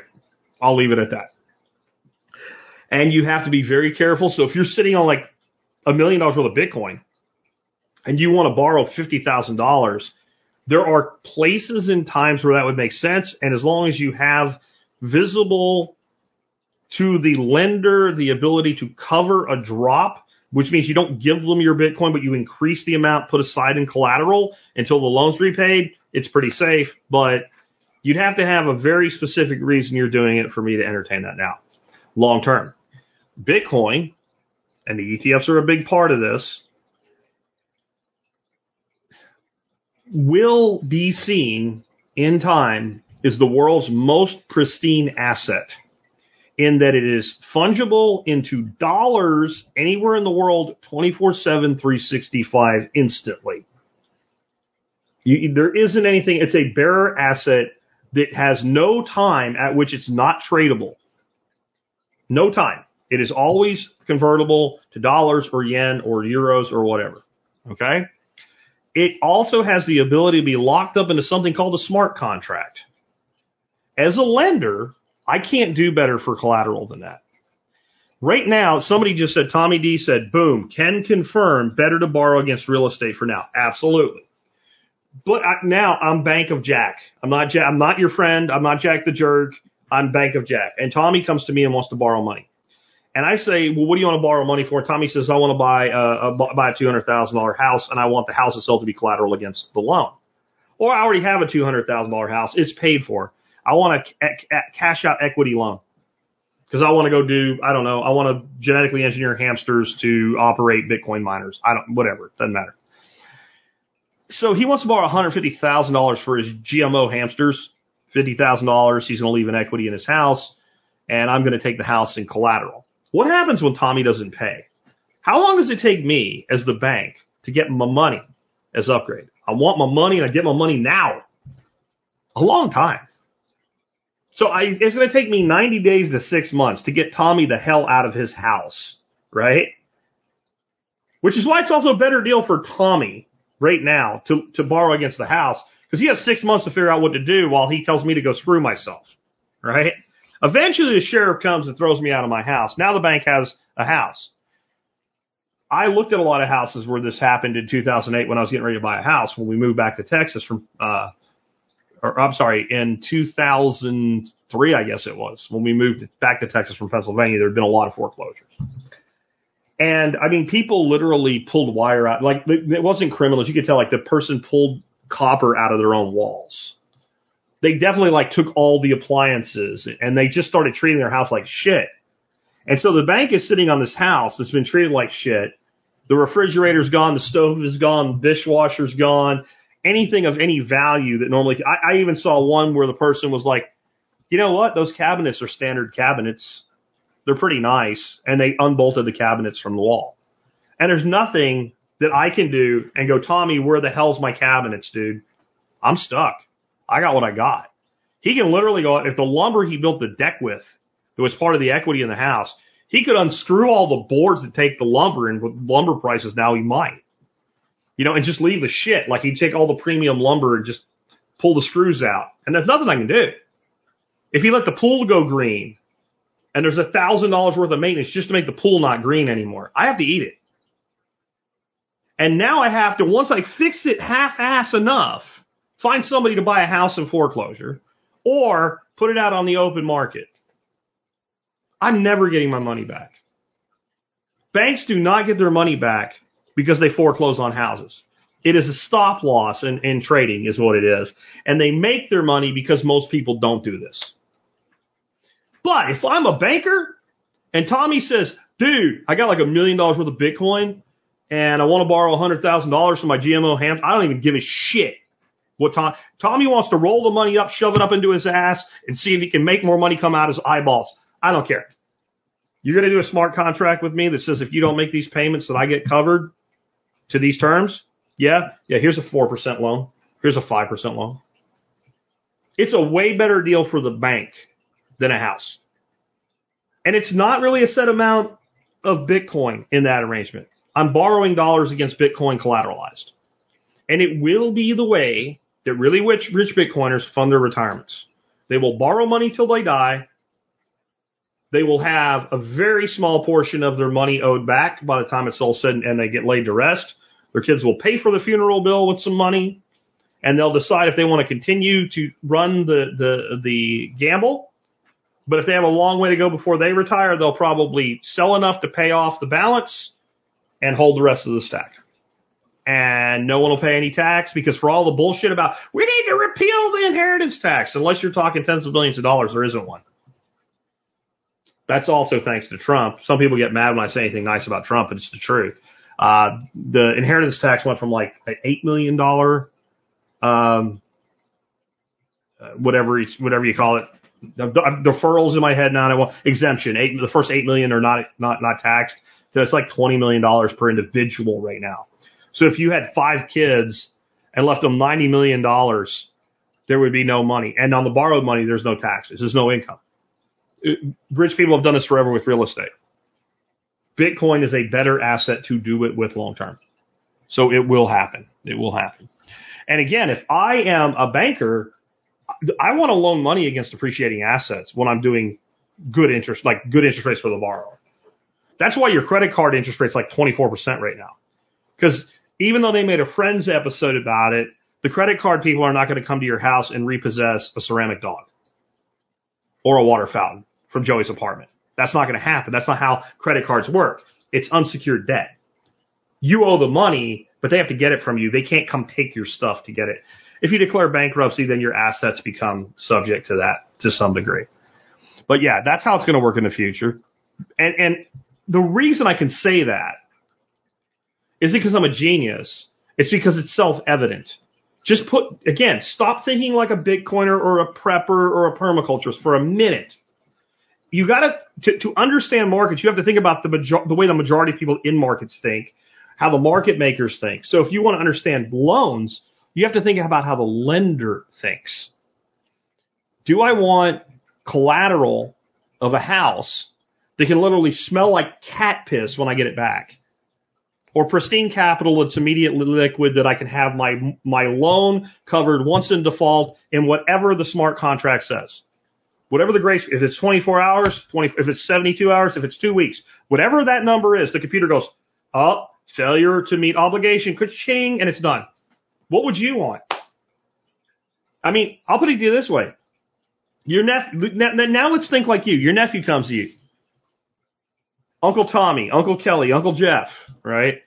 Just the people that are here right now. It might be Aunt Kelly. If I misgendered you, I'm sorry. I can't tell from your picture if you're a, a chick Kelly or a dude Kelly. There's both kinds. Um, so your nephew comes to you and goes, Uncle Jeff, Aunt Kelly, it's Aunt Kelly, right?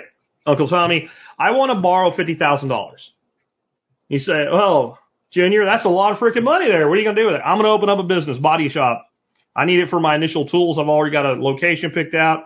And the kid actually is pretty good at body work. But you know that businesses have a pretty bad track record of failing and you want to help them. And you say, well, did you go to the bank?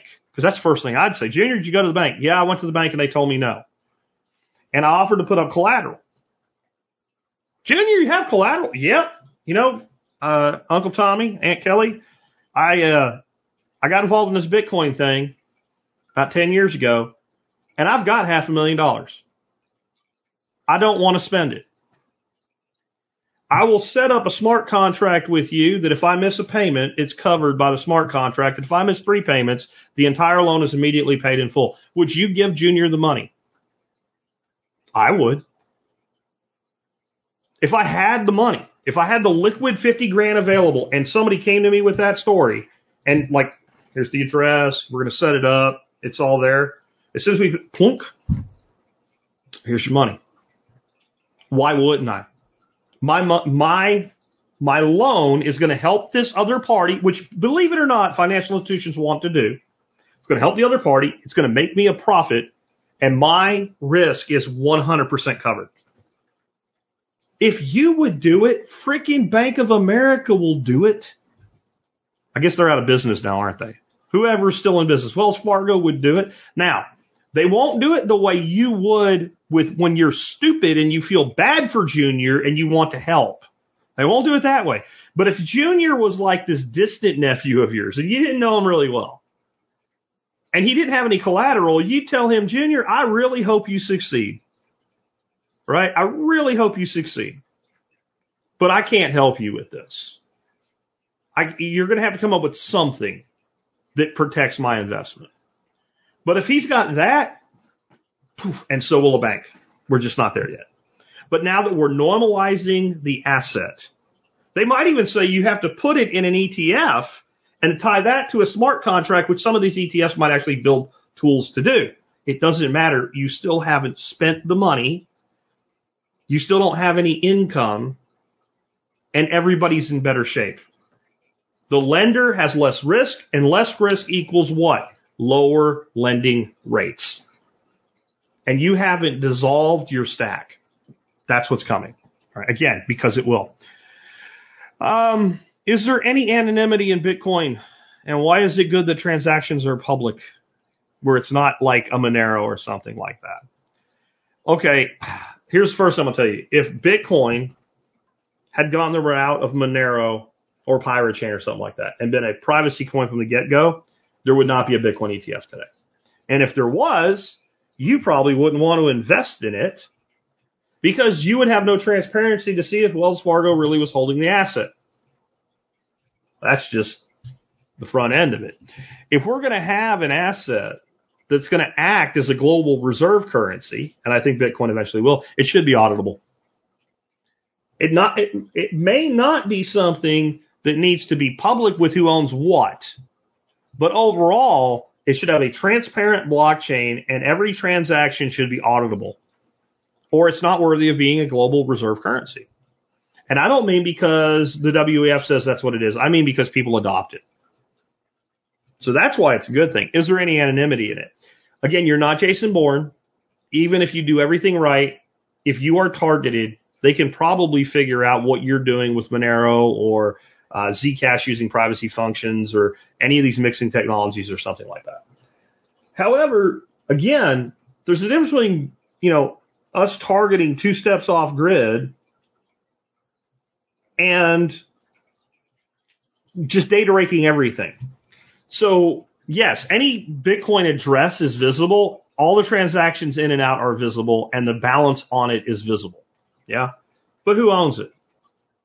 Unless you're tied to it in some way. So when you go to Coinbase or whatever and you KYC and you buy Bitcoin and you withdraw to that address, a cursory look of data would identify you as the holder should the government obtain the information from the brokerage, which they can do with a letter, which they can do with a letter, especially a letter that says, we want Tommy D's thing.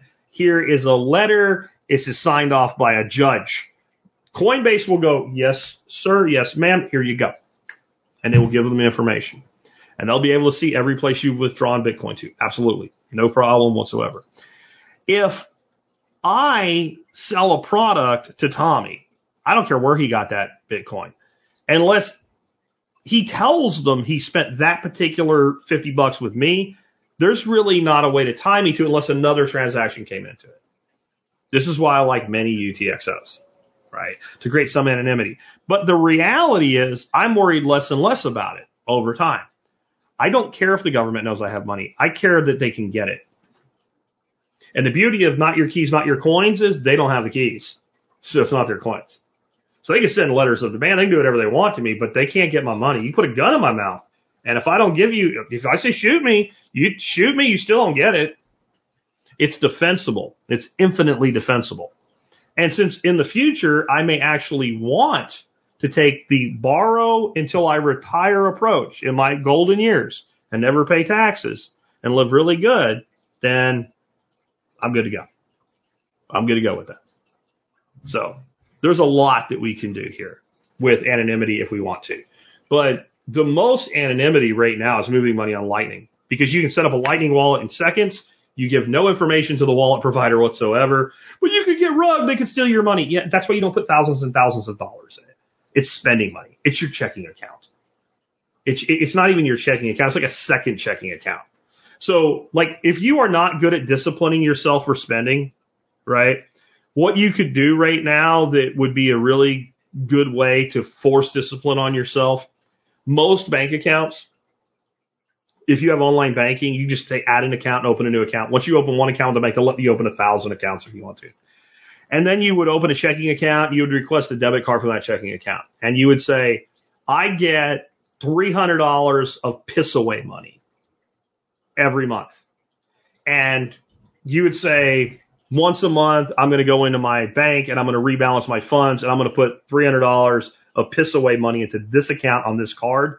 And then when you were out, like you don't want to do that with checks, right? But nobody uses checks. When you're out and about, you're like, this is piss away money. I, yeah, I got some money left in there. And you go to spend it. And if you went over, it would just go card declined. And you'd be like, oh shit, I'm out of piss away money this month.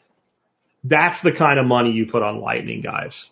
I'm just, just saying that's, that's the kind of money you put on Lightning.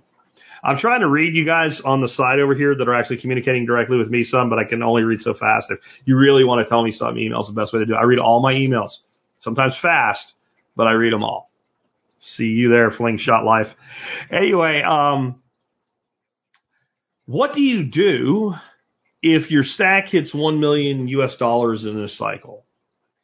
I wouldn't do anything differently. I really wouldn't. But this is the case for ETFs as well.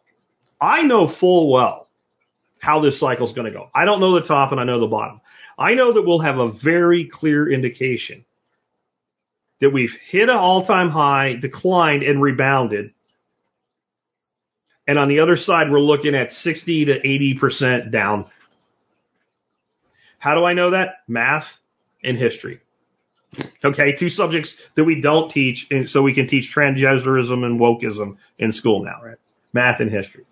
That's just how the cycle runs. again, it may be mitigated.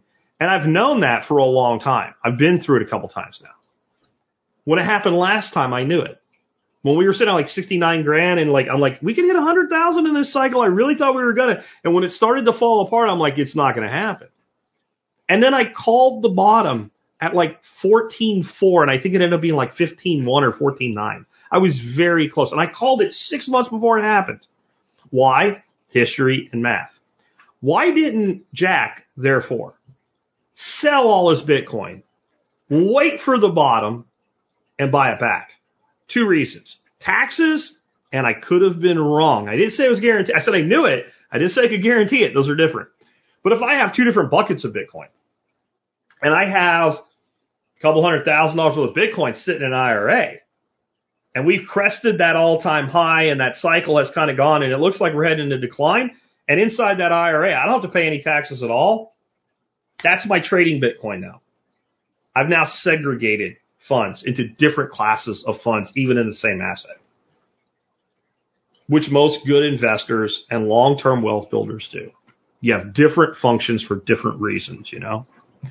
Um, next on that, why don't you use a dedicated Roth IRA that just allows Bitcoin? We've had those for years. I get that question all the time. You've had people on talking about it and all. Why would you buy an ETF when you could just set up a Roth IRA and do it? Okay. So now I have to sell all my assets or the portion of assets I want to move in one of my IRAs, open a new IRA, transfer cash and buy back in. And then I'm going to pay a higher fee in most of these dedicated Bitcoin IRAs, which I don't think is going to be the case much longer because now the ETFs, I think a lot of them are going to go out of business, honestly, that are in that business.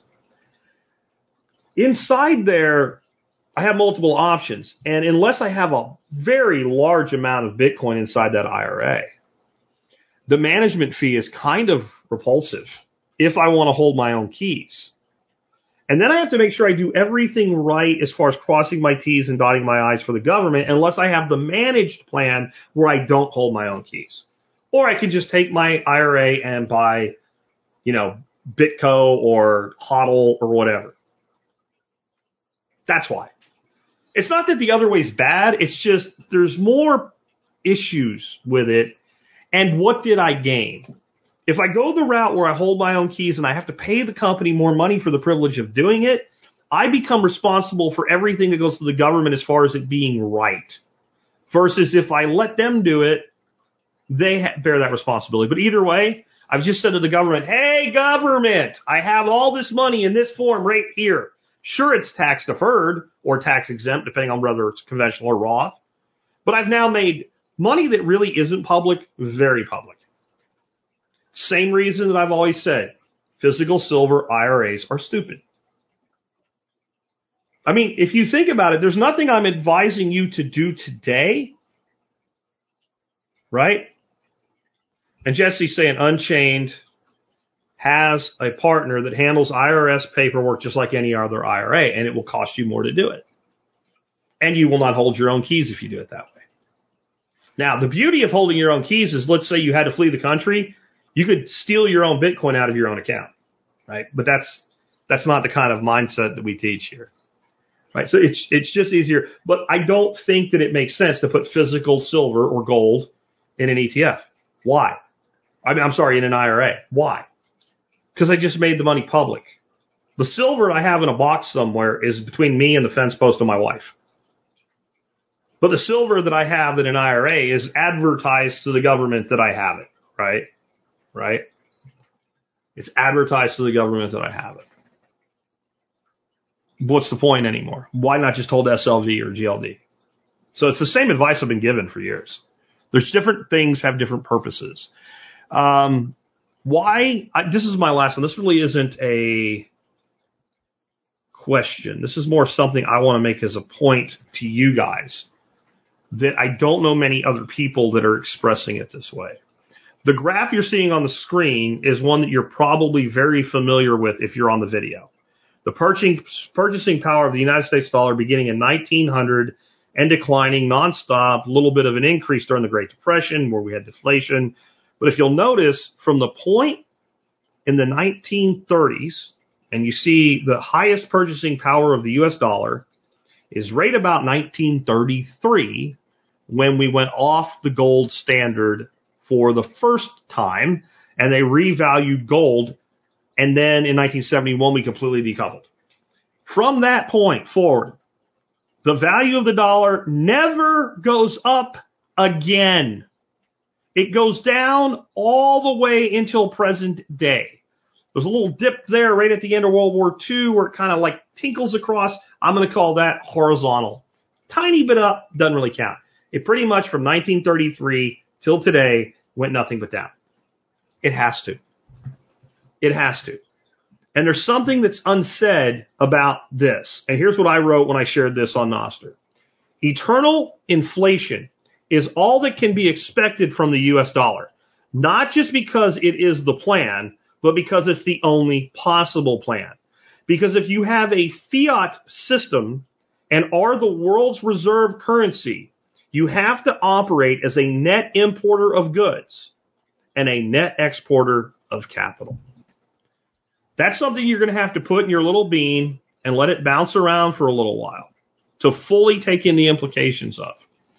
The dollar as the world reserve currency gives us certain inherent advantages in world politics. There's no doubt about that. The fact that we can print money at will lets us do things that we otherwise would not be able to do, including start lots of wars. So it's not all good things, but it gives us some advantages. If nothing else, superhero comics and movies should have taught you something. No matter how powerful something looks, there's a trade-off. There's someone else who is the counterbalance. And so when you take on the world reserve currency status, especially with fiat money, you have to print money so you can continue to export money because other people need your money because you're the world reserve currency. If you were on a hard money standard, well, the problem with that is if you go play with half fiat, the rest of the world starts to take your paper, bring it back to you and go, where's the gold? which is what France did to the United States in the 60s and 70s, which is why Nixon actually took us off the reserve of the gold standard because we were not meeting our reserve requirements and France was bankrupting the United States. If you were on a full hard money with no printing, then you could be a net importer of goods and services and your reserve would continue to grow and your money would become more powerful and less of it would buy more, the exact opposite of what we have. If that's the case, because that, that probably made more sense than when I explained the way it is now. If I'm the world reserve currency and I use fiat, I have to export money and import goods and services. On a net. Doesn't mean I don't export any goods or export any, we certainly have an export economy in the United States, but we are a net importer of product and we have been forever from a standpoint of the life of anybody alive right now, you don't remember the United States being a net exporter. If you, unless you're retired and really, really old and still have your faculties, you don't remember anything like that. Now, there's certain things we've been net exporters of as individual commodities, like food, though we vacillated back and forth in that in the past 20 years. But total exports from the United States have always been smaller in your life than imports and net cash outflows have been normal because we're the global currency. Now, just again, think about it differently. You're the world's reserve currency. It's backed 100% by gold and you're a net exporter of product. Your stack of gold goes up and there's no shortage because it takes less gold to buy the same thing around the world. If that's the case, that, see, that makes sense, doesn't it? Doesn't that, like, okay, yeah, that, okay, if that tracks, then if you do the exact opposite, then doesn't it just reverse the flow? It reverses the streams, right? Don't cross them, but reverse them. Yeah. All right. So that's, that's why you need to be involved with Bitcoin. Because that's, there is no top to Bitcoin. How high can it go? It can go up forever. Unless you believe unless you believe in your heart of hearts that the United States will see the error of its ways and go back to a hard money standard anytime soon, then Bitcoin has no top because the value of the dollar has no bottom. And if you say the dollar has a bottom, I want to bring this back up on the screen for you again. when did it, when's it going to hit the bottom? We start out with a hundred dollars in purchasing power and three years ago, three dollars and six cents. Went from a hundred to three dollars and six cents. Went from a hundred to three dollars and six cents four years ago. Anybody notice what happened to prices in the last four years? I don't even know what the number is today. Does it really matter? If there is no slowing down there, and if you notice the, the steepness of the line from 1980 forward is less steep than the steepness of the line from about 1940 to 1990 or 1980. The only reason that's happening is because half of half of half of half of half gets smaller and smaller and smaller and smaller. If you're standing 12 feet from a wall and you take 50% of the step forward, you're six foot, then you're three foot, right? Then you're one and a half feet. But it takes, you'll, you'll never touch the wall if you only go halfway. Until you get so close it doesn't really matter anymore. There's your dollar. There's your plan. You're not too late. You're not too late. It's up to you. But here is what will change the price of Bitcoin for you. Everybody gets Bitcoin at the price they deserve. And I would say 2008 to 2012, not necessarily true. It was really a fringe asset. By 2013, it was really showing what it was. That's what it took to get me on board. Maybe I deserved the price in 20, 20, 2013. And I only bought as much as I wish I would have bought more. I, and I wish I would have never spent any. And every time I spent it, my price to replace it went up over time. I got the price I deserved. You got the price you deserved. If you haven't bought any yet, if you haven't bought any yet, and Dark Horse, stop watching cartoons like South Park for financial advice with the gold. All right. That's a, that's a South Park episode, literally. Um, you got the price you deserved, or you will get the price you deserve. Two years ago, I did an episode of the show. I looked it up and now I can't remember exactly what it was called. I'll add it to the show notes. And I said, it, it was something like stacking sats will never be this easy again. If you go to the survival podcast or Bitcoin breakout, stacking sats easy. Search for that in the search box. You'll find the episode. And I said, this is the bottom. You can look at the notes and see that. This is the accumulation trough. Buy now, buy, buy, buy, buy, buy. Most of you listening to this today, not all of you, most of you heard that. You didn't buy, you get the price you deserve. You could have bought it at 14, 15, 16, 17, 18, 19, 20, 21, 22. 20. All those numbers sound good to you right now. All those numbers sound good to you right now. Here you sit at like 42 or whatever it is today. I have Bitcoin I paid more than that for. I do not regret it. But I also have Bitcoin I paid 100 bucks for. It's up to you. It's the price you deserve. Anyway, let me go ahead and I'm going to blow through uh, like eight questions here really, really fast. Like C, I'm an optometrist. I want to accept Bitcoin or any crypto for exams. Almost nobody in my market knows about Bitcoin. Is there an easy way to onboard a patient? No. No, your job is to be an optometrist. Be an optometrist. Ask them. If they say no, say you should check into it. Here's your bill. If you want Bitcoin, then go ahead and buy Bitcoin. Or say, we do a 5% discount for people that pay in Bitcoin. Put it right in your window with a sign. And maybe some people will come in that are already onboarded, or maybe some people will ask you. If I go to my optometrist and I don't want to spend Bitcoin, I don't want to hear about it from them. I want them to do the job of an optometrist. I'm not saying you shouldn't ask, but I'm saying once you ask and they say no, they said no. Don't worry. They're going to onboard the shit out of themselves going forward because it's going to keep getting put in front of them now. Uh, any cold wallet recommendations? I like Trezor Model T. That's what I've said over and over and over and over and over again. I have an article at thebitcoinbreakout.com. I'm going to pull it up right now so you can see it. Give me a second here. Self custody. I give exactly how to self custody. And that's this article right here. The very basics of Bitcoin self custody. You can read this article explains the difference between using a software wallet, a hardware wallet, etc., and tells you exactly how to do it. It gives you all types of resources. The other thing you can do is you go to the Bitcoin breakout, this tab right here, Bitcoin tools.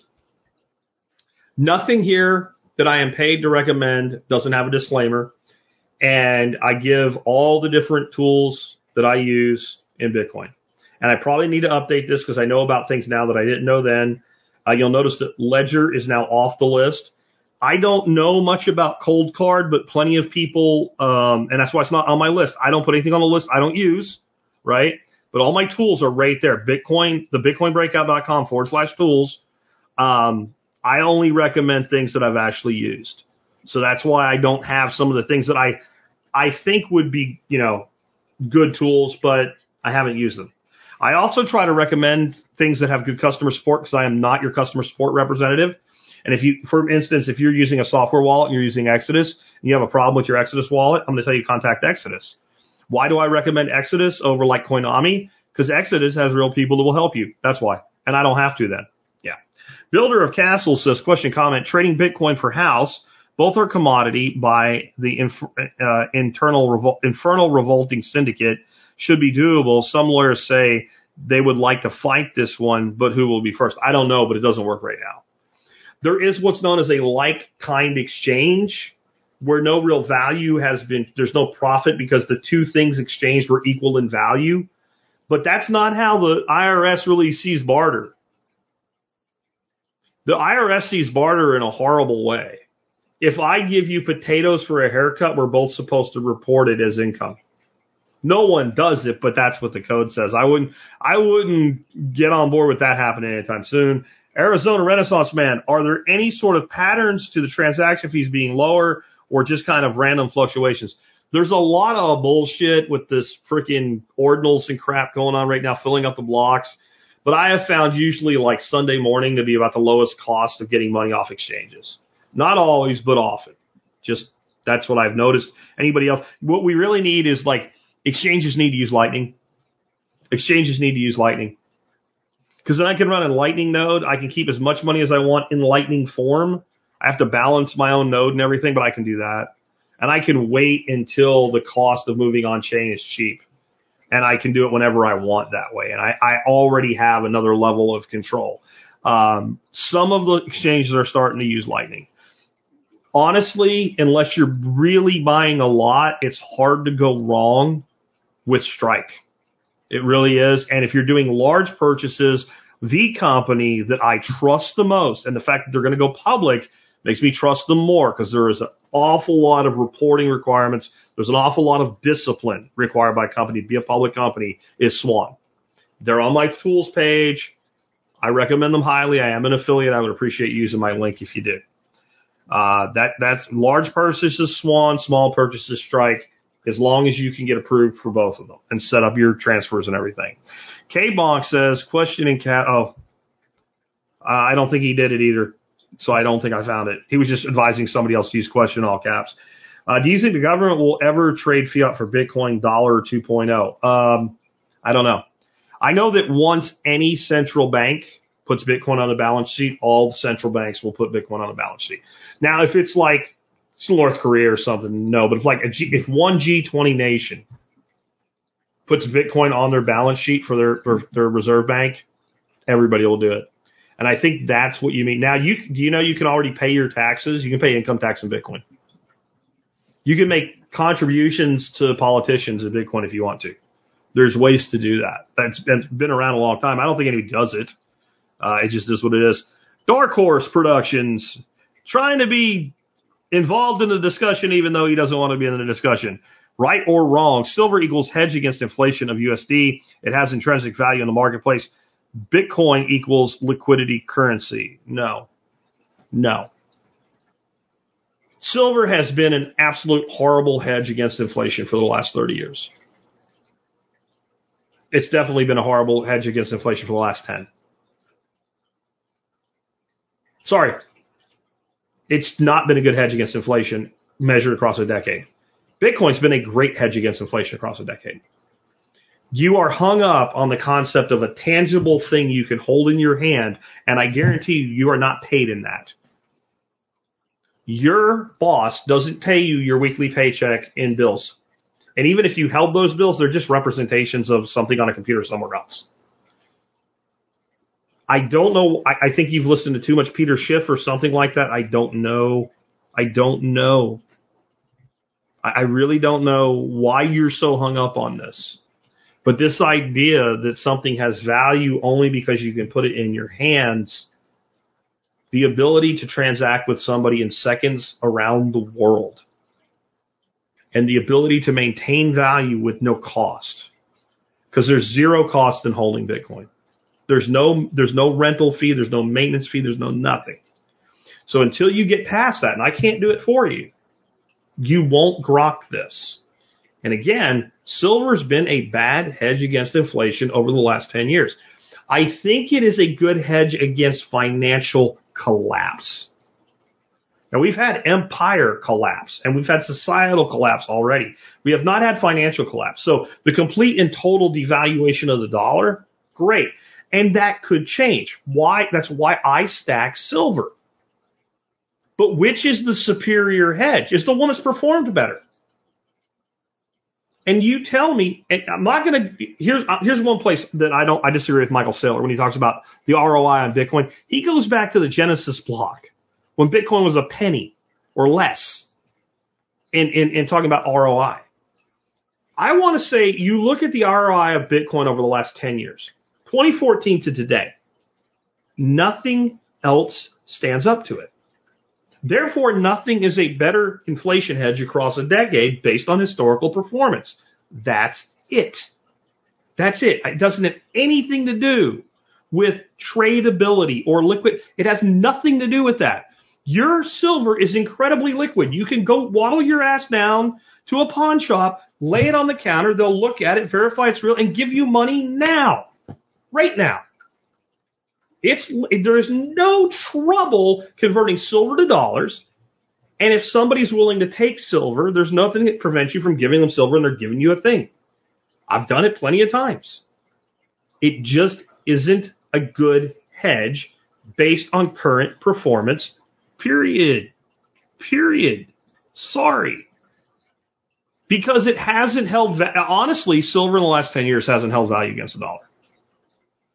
If you factor in inflation and look at what it's done for you, it's basically kind of held up. Again, I stack it because I don't believe in putting all in on anything. And anything could happen.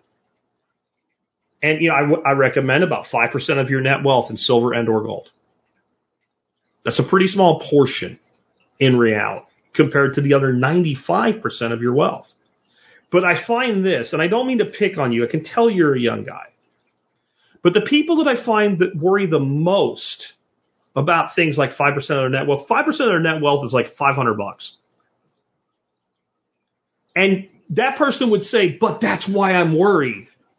But that's why you're going to stay worried and not have money. When you're in that position, it's easy to start the habit that leads you to wealth by the time you're in your 40s and 50s. And it's easier not to. It's easier to come up with a thousand excuses and then you say you're stacking silver and that means you buy an ounce of silver a month. There's nothing wrong with that, but that's your entire wealth plan. And and again, I don't know you. I don't mean me a dick. I'm sorry, but that's just how I feel that you are based on your comments. And I have a damn good track record of, you know, pigeonholing that and we got to stop. I said I wasn't going to get sidelined, and that's why I friggin' blocked you for five minute timeouts three times during this because you are a distraction. You're a distraction and you take me away from everybody else. But that was a reasonable question, so I gave you an answer. And if you hadn't been a pain in the ass for like the last three episodes about Bitcoin, I wouldn't have given you a, a, a hard time while you got the answer because it was a totally fair question, man. All right, so let's go ahead and wrap up. Let me remind you guys, if you like the show and the work that we do, I do have something you can exchange value for. How about knowledge? Priceless knowledge. If you have not yet signed up for and taken our bioreactor compost course, you really should. I know this is a Bitcoin centric episode. I get people on these episodes that don't come to my other ones. Maybe you don't know about all the permaculture I teach and gardening and all, but I find there's a, and this is why I started Bitcoin Breakout anyway as part of TSP. There's a huge overlap between homesteading, permaculture, growing your own food, and the Bitcoin community. This picture on your screen right here are two plants. The one on the right was stuck into a very high quality potting soil made by a company called Fox Farms. The one on the left into my compost. They were stuck in there on the same day. So they're rooted cuttings. Look at the difference. That's all I should have to say. I will teach you how to do this and how to transform your property for 40 bucks. And uh, we're not taking Bitcoin. Is that crazy? It's it's not really crazy. Um, we will eventually take Bitcoin like I do for other things with a manual process, but we're still working out all the technological kinks on this LearnDash platform that we built a course on. We're giving 100% of our attention into the technical side into getting everything perfect. So hopefully by the time the next course comes out, which is going to be free, and I'm about halfway through it right now, um, we'll be past that. So it's just, it's on the punch list, but it's lower down. Next up today, though, our item of the day. This is cheap. It's a six piece set of EMT shears. Uh, they come out to $1.90 a pair. I actually recommend a higher quality pair of these for your first aid kit. I use these for things in the kitchen, things in the garden. I have a whole write up on them.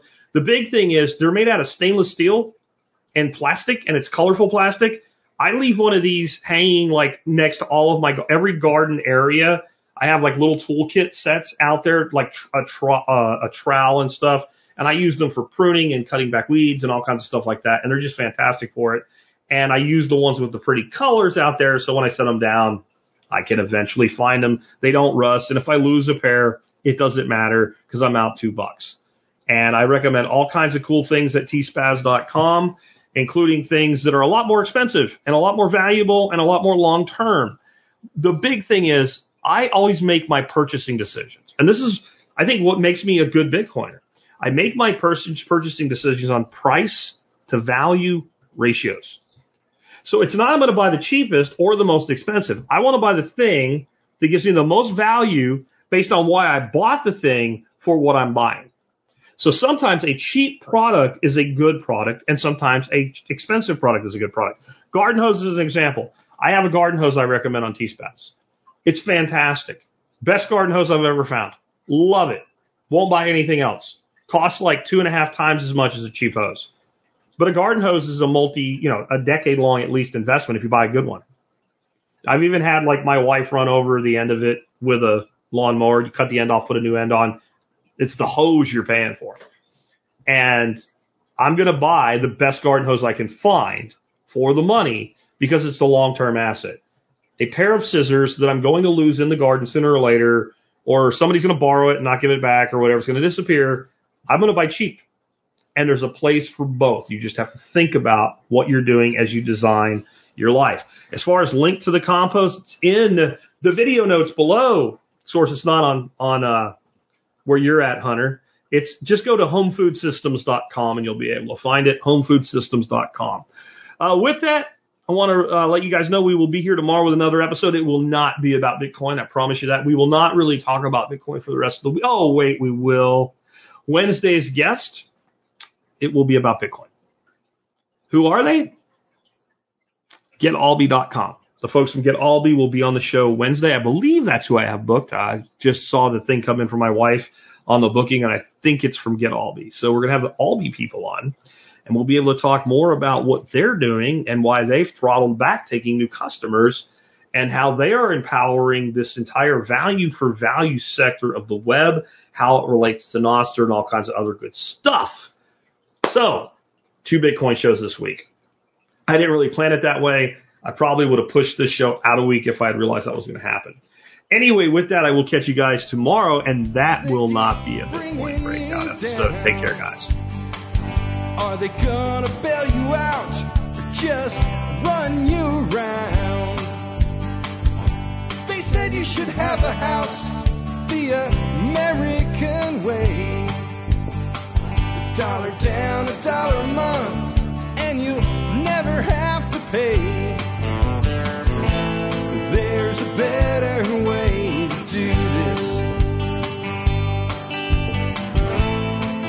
show you a better way.